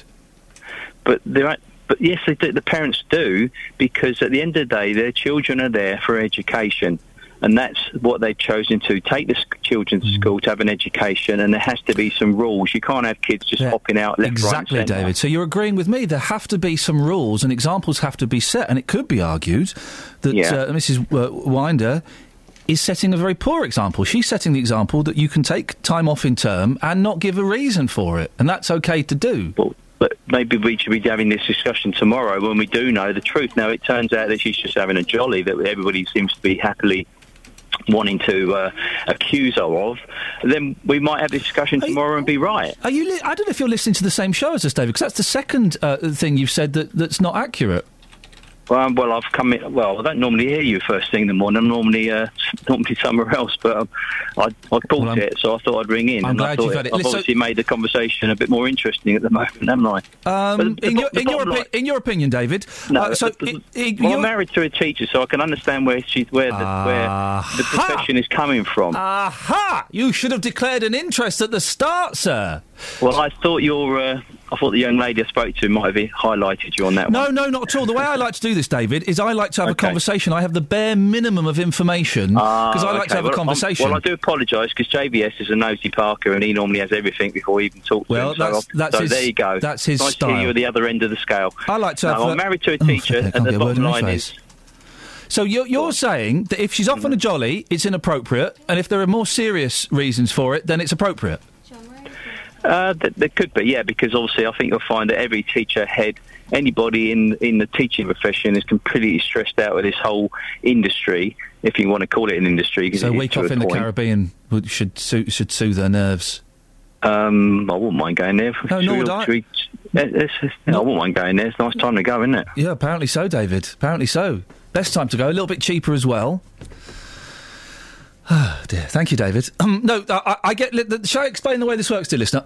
I get little notes on my screen, and all it said on my screen was "call up teacher, fader one, David and Hitchin, on Winder's side," and that's kind of all I like. Uh, because I like to have a conversation and, and get it out. You may tell more stuff to Kelly or Catherine, and that's fine. And sometimes, if they think it, uh, they they might put more information on my screen. For example, next caller, caller, kids, Fader 2, Annie and Bushy. Furious about your too many kids comment. She has two, but is one of ten. Let's find out why she's furious. Morning, Annie. Oh, I tell you, I, I am. Re- I'm really, really upset with you this morning. It says furious on my screen. Are you That- furious? I am, and my, you know, you you off my Parkinson's because I'm so annoyed at you. I've done what to your Parkinson's? You set off my Parkinson's. Well, I've done, no, no, with the greatest respect, Ali, I've not set off your Parkinson's. Well, you got me so annoyed. Now, listen, don't start interrupting. Don't be rude like you always are to everybody. You just accused me of, My- of setting off your mum- Parkinson's, which is absolute mother had- nonsense. my mother had ten children. Oh dear. Yes. Which one did you know, dear? which no one- No one else had to keep money. My mother and father. Which one did she love the most? None of us. We were all loved e- equally. I don't believe that. Well, that's your opinion. Yes, yeah, okay. But you see, the thing is, you're always moaning about your sister doesn't do this and this. So listen, we looked after our mother. We loved Never our moaning mother. about my sister. I love my sister. Father, my father and my mother were the only two that we didn't have to depend on anybody else, and we were well fed and everything else. And you have really, really annoyed me this morning. You should keep them sort of opinions to yourself and find out what other people are like and what their families are like. We were all treated exactly the same.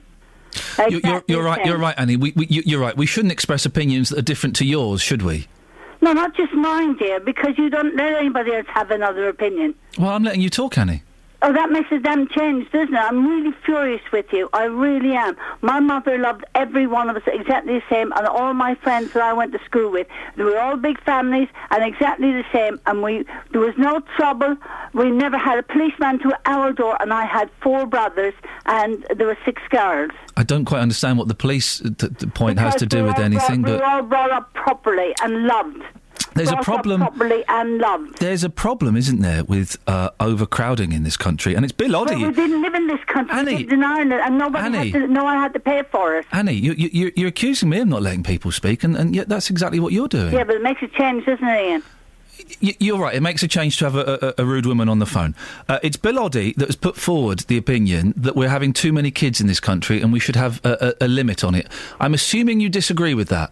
No, I don't disagree with that. Oh. Not not now. I'm I'm I'm 75.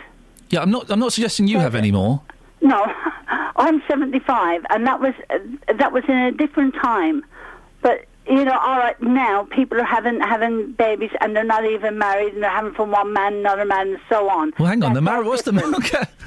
Annie, you're you, you're you're doing what you've accused me. You're making judgments about their families. What's it got to do whether they're married or not? No, but what I'm saying is, when my mother and father were married, and What's the was marriage thing got to do with it? Them two that brought us up, and they Mm. paid for everything for us, and we were all loved Ah. exactly the same. I get it. So so uh, as long as so your opinion is right and everybody else's is wrong. No, no, I, I- I'm just saying it's not everybody who is unloved. We were definitely loved.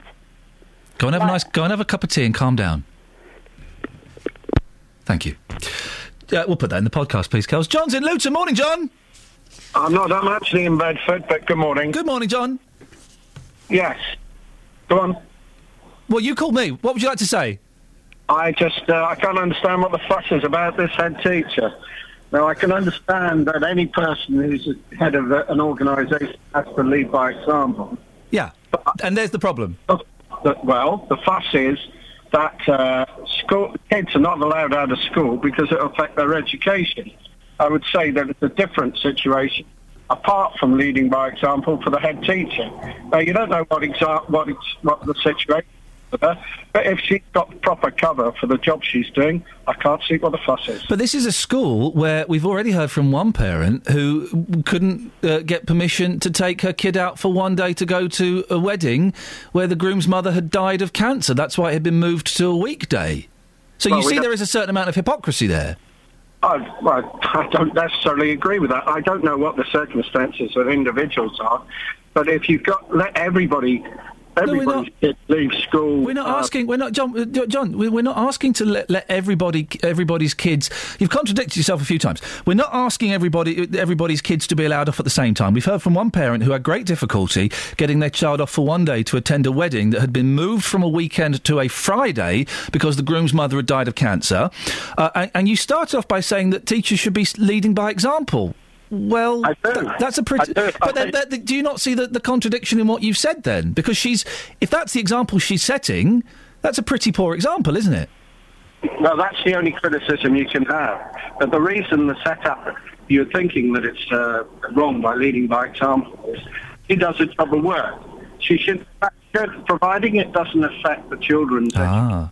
Well, supposing it doesn't affect the children's education to take a week off school, should that be okay? You're interrupting me again. I'm just saying. Well, because your lines your lines breaking up, so I'm not sure if it's if it's your rubbish phone or if you're taking a breath. Let's assume you're taking a breath. So if the well, taking a week off doesn't affect the children's education, that's okay then. Well, it, well, that, I mean, that's an argument in itself. Well, uh, I'd like you to respond to it. Well, I mean, that is the reason the rule is made, and as one of your callers said, that Answer the question, John. I didn't get the question. I'm sorry. No, I know. So I'm going to ask you again. The question is, if a child takes a week off school and it doesn't affect their education, is that okay? Well, that shouldn't be a problem. There we go. Fantastic. Then we're sorted. Oh eight four five nine four double five five double. Why has everyone got cob on? Is it cob on Monday? Well, we've got a bit of a cobby text as well Oh, here. blimey. Uh, from Mick in Luton. This head teacher story is a complete non-story. Wise up BBC. Private means private from Mick, I'm assuming the radio editor from Luton. Thanks for that, Mick. We've also got, it may only be a week, but the uh, kids are told every day is important. If it's not for a funeral, then parents get questioned about it. Why shouldn't she? That's from Maff in Hanslope. Um, and Jay in Luton, um, I think that's who we spoke to before, who was suggesting that you said that she'd had 14 years without gonna- holiday. If you're going to phone up and have a pop, make sure you make sure you you've heard what you what you think you've heard. Well, they're saying you need to listen to Justin's interview again. It sounds like Mrs. Winder has worked at the school for 14 years and has never taken a holiday outside school term before. Yeah. Yeah, that's right. That's- She hasn't had a holiday for 14 years. Um, and here's another one. What is going on? I'm- do you know what? I, I don't think they deserve this this morning. They're not listening. Clean your ears. I'm tempted to just turn the radio off and have 15 minutes of silence. Bit of thinking time. Debbie says, Good morning, Iain. Reteacher's holiday. it smacks of do as I say, not as I do. Totally wrong, in my opinion, says Debbie.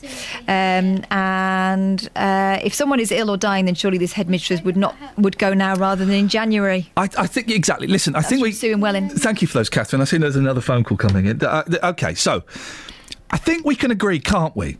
Although the last caller wouldn't. If she's going for a serious personal family reason, that's probably fine. If she's going on a jolly, that's probably not fine. Can we can we agree on that?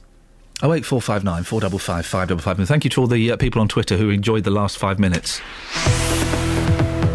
Travel news for beds, cards, and bugs. BBC Three Counties Radio. In Milton Keynes, seeing delays at the moment on Standing Way in both directions between Newport Road and Junction 13 for the M1. The A1M is looking rather slow moving on the speed sensors just just around Junction 8 for Stevenage. And the M25 heading anti-clockwise is queuing at the moment between Junction 22 for St Albans and Junction 15 for the M4. And take a look at the M40 heading into London. That's looking very heavy between Junction 4 for the High Wycombe Handy Cross roundabout and Junction 1A for the M25. On the trains, possible delays of up to about 15 minutes on Thameslink between St Pancras International and St Albans. It's all due to a signalling problem. Nicola Richards, BBC Three Counties Radio. Thank you, Nicola. I think we may pretty much have filled the podcast with content from today's show. That first angry caller and the uh, lady, please, Kelly. But I don't need to tell you. Kelly produces the podcast, and boy, oh boy, we, we've had nearly 300,000 downloads of the podcast. Primarily Kerry, uh, Kelly's doing. Kerry was my first girlfriend. That's how I think of you, Kelly. 8.47, it's Monday the 20th of October. I'm Iain Lee. These are your headlines on BBC Three Counties Radio. Police have arrested a third man in connection with a dog attack in Hertfordshire, which left a woman seriously injured. Community support officers in Bedfordshire have been given new powers to move people along who are being a nuisance.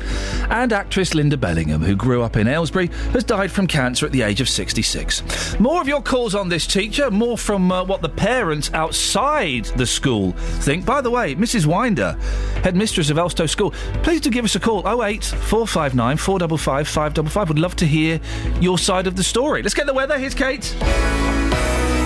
Beds, Herts, and bucks weather. BBC Three Counties Radio. Good morning. It's a mild start to the day. We've got some sunshine out there as well, so quite a bright start across many areas. But already the clouds starting to move in past Milton Keynes. It's just working its way south and eastwards. We could see one or two showers developing as well through the course of the day, but they will blow through fairly quickly on the breeze. It's not quite as strong as yesterday, but still noticeable. Maximum temperature getting up to around 15 Celsius. Now overnight, the uh, the wind will really start to ramp up a notch as we head through the middle part of the night.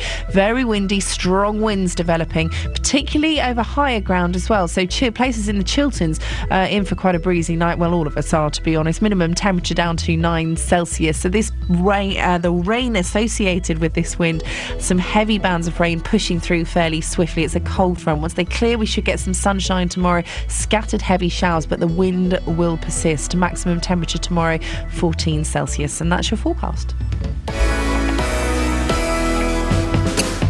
Across beds, Herts, and bucks. This is Iain Lee. BBC Three Counties Radio. Hey.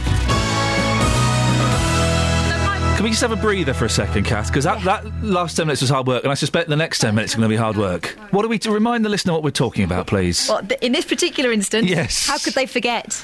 We're talking about head teacher of Elstow School, Mrs. Jenny Winder, who has been granted leave during term time. She's going to the Caribbean essentially for a what it week. is. Yeah, in, in January. We don't know why she's going. She's citing personal reasons, and the governing body have um, thought that it was justified, and that apparently is that. Oh eight four five nine four double five five double five. Justin is at the school. We'll speak to him in a second. Before that, uh, Louise is in Slip End. Good morning, Louise. Hi, Iain. You okay? I'm, j- I'm, I'm, I need to calm down a bit. I'm going to do some breathing, but yeah, I'm fine. What have you got for us?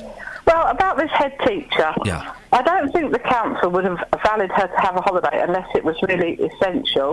And we don't know for a fact that she's. I hope she's not ill, or maybe one of her family not well, or she may maybe one of her family are having a baby that week and they need her. She's got offspring that live there.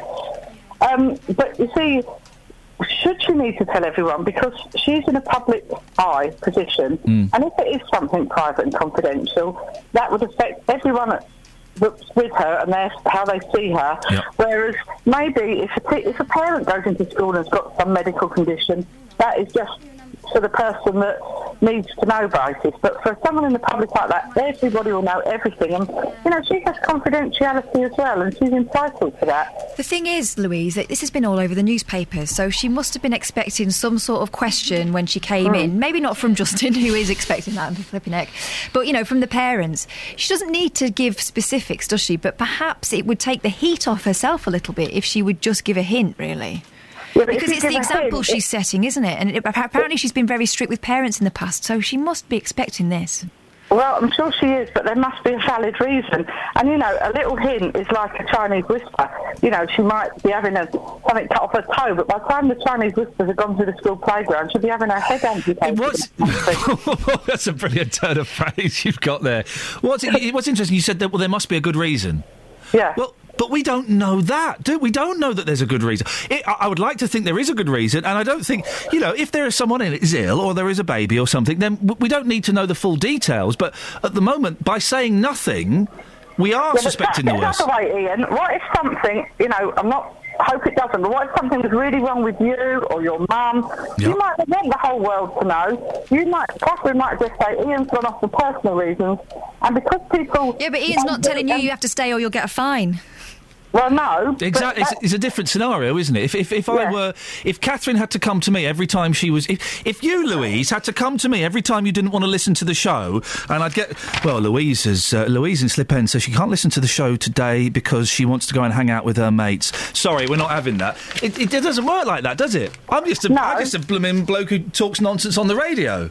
Yeah, you're right there. Um, but, Steady, steady. but the thing is, if she's not a lady that's had a lot of time off, people have to expect her, you know, her confidentiality. I mean, if she doesn't normally have a lot of time off, there must be a valid reason. I mean, unless she's won a competition and it's the only week she can take it. Maybe she's going for a job interview. In the doesn't want- Caribbean, Harry's yeah. starting the rumours. Well, this is the thing. There must be a valid reason, said Louise. Well, must there? We don't know. This is it. We don't know. Justin, you've been at the school all morning, haven't you? Just.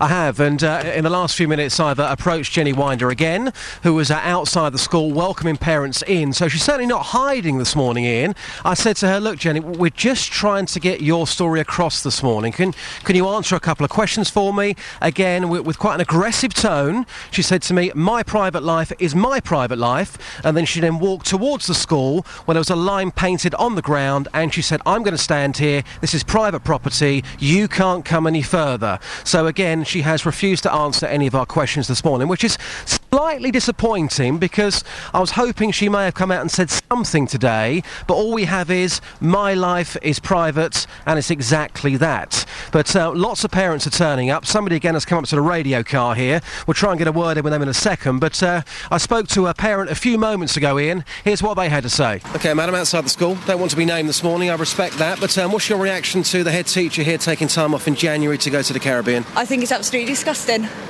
Um, I've been fined twice for taking my children out of school. Um, I put a request in to take them out for next year and it got refused.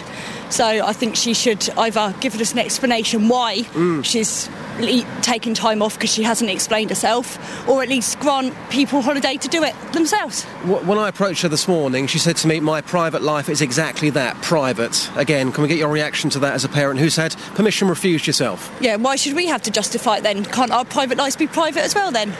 Um, also, I feel that why should I get penalised for not being able to afford to take my children out in in um, out of term time? I can only afford to do it in term time, so she's taking family time away from me from refusing to be able to do it. So that's what you were looking for the time for. You wanted to take your children away on holiday because it's cheaper. That the, they weren't circumstances involving a death in the family or anything like that. No, it was, it's no. purely holiday It because it was purely cheaper. holiday, yeah, because it's cheaper. But I don't see why we should be penalised because we not a family who's got an income high enough to be able to afford an out of school holiday.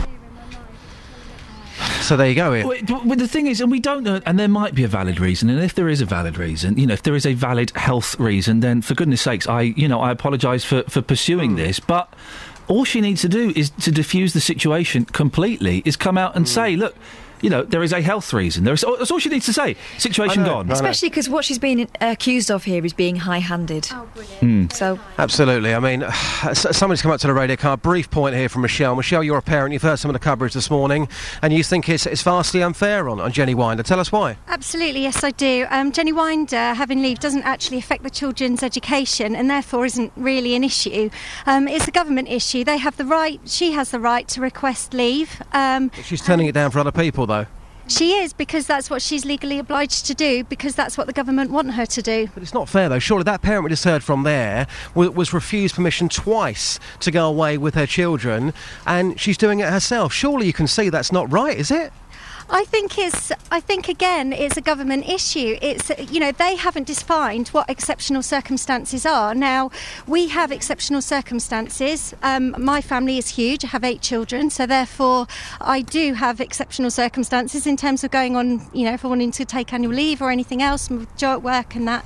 So therefore, we need to make sure that the government define exceptional circumstances in the case of teachers and in the case of pupils. Okay, got to leave it there. Thanks, Michelle. But again, w- w- with these circumstances, Coming up to uh, January with this holiday in the Caribbean, Jenny Winder, we don't know those circumstances. I'm still outside the school this morning. Jonathan will be doing his phone in between 9 and 10. Let me just get that invite out there once again across Beds, Herts and Bucks. Jenny, if you're listening to this, we're here in our radio car. Please just come and talk to us. Explain to the parents of the school why you're taking that time off in January. As far as that, Justin, excellent stuff. Thank you very much, mate. As far as I'm concerned, for me, that one that one uh, simple sentence would could diffuse the whole situation. Situation, certainly as far as I'm concerned. It could stop comments like this, for example, from John in Datchworth on the text. Uh, head teacher, Mrs. Winder's time off school, even for personal reasons, is hypocritical. It sounds as though she's declined applications from parents for legitimate reasons, and her attitude when asked by Justin was, in his view, disgusting. Uh, Shirley in Luton says if parents have to give their personal reasons for taking their children out of school during term times, then why shouldn't the head teacher give their personal reasons to parents?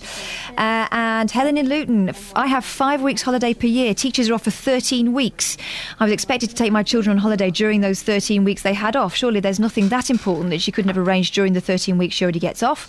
It doesn't matter if she's worked 14 or four years without time off during term time. Parents are not allowed to do it, so why should she? One rule for her, one f- rule for the parents. Richard, you got 30 seconds. Last call on my show. What do you want to say? Blimey, what storm in a teacup? Um, several points, but um, does she actually teach lessons? And she's like a captain of a ship. Captain of a ship goes to bed at night and sleeps. They have a well-oiled machine under them. No. It's, it's all about the example that's being set. It's all about the example. You don't compare teachers with children that need to learn. This is ludicrous. No, you set, they're, they're setting an example. Teachers have got z- uh, excess amount of holidays in the in the, the to take. It's about setting the example, Richard. No, it's not because they, they are children. They are there to learn, and that's for And the teachers reason. are there to teach, and headmistresses are there to headmistress. Yeah, and she's running. She's running a team of people, and one of them could substitute for her lessons. And it may well be to the pupil's advantage to have a different teacher teaching that subject in the absence of the normal It's, teacher. it's, it's a, Richard, we've got to end it there. It may well be to the pupil's advantage to have a teacher come in and do something different for a week without any consistency or follow through. Thank you, Richard. The, the debate continues uh, with JVS now. 08459 455 555. If you call that number now, you might speak to one of my team. You might speak to one of his when they turn up. Travel news for beds, cards, and bugs. BBC Three Counties Radio. Starting off on the M1 heading southbound, we've had a call in from Mark saying it's very busy around junction 10 um, due to an accident that's happened there. Looking in Milton Keynes, seeing delays on Standing Way between Newport Road and junction 13 for the M1. Taking a look so far at the M25 heading anti clockwise, it's queuing between junction 19 at Watford and junction 16 for the M40. And in Borehamwood on camera, it's queuing on the Barnet bypass at the moment between Stirling Corner and Mill Hill Circus. Nicola Richards, BBC Three Counties Radio. Thank you, Nicola. Thank you, callers. Hey, great work, Justin. Well done. Thank you, Kelly. All right, love. That was bad. And even Catherine Boyle managed to pull something out of the hat. Back tomorrow at six. Until then, from us, ta ta. Local and vocal across beds, Herts, and bucks. This is BBC Three Counties Radio. Thank you, Iain. Good morning. Welcome to the JVS show. I'm Jonathan Vernon Smith. It's Monday, it's nine o'clock. And on today's big phone in, do you have a problem with Jenny Winder having a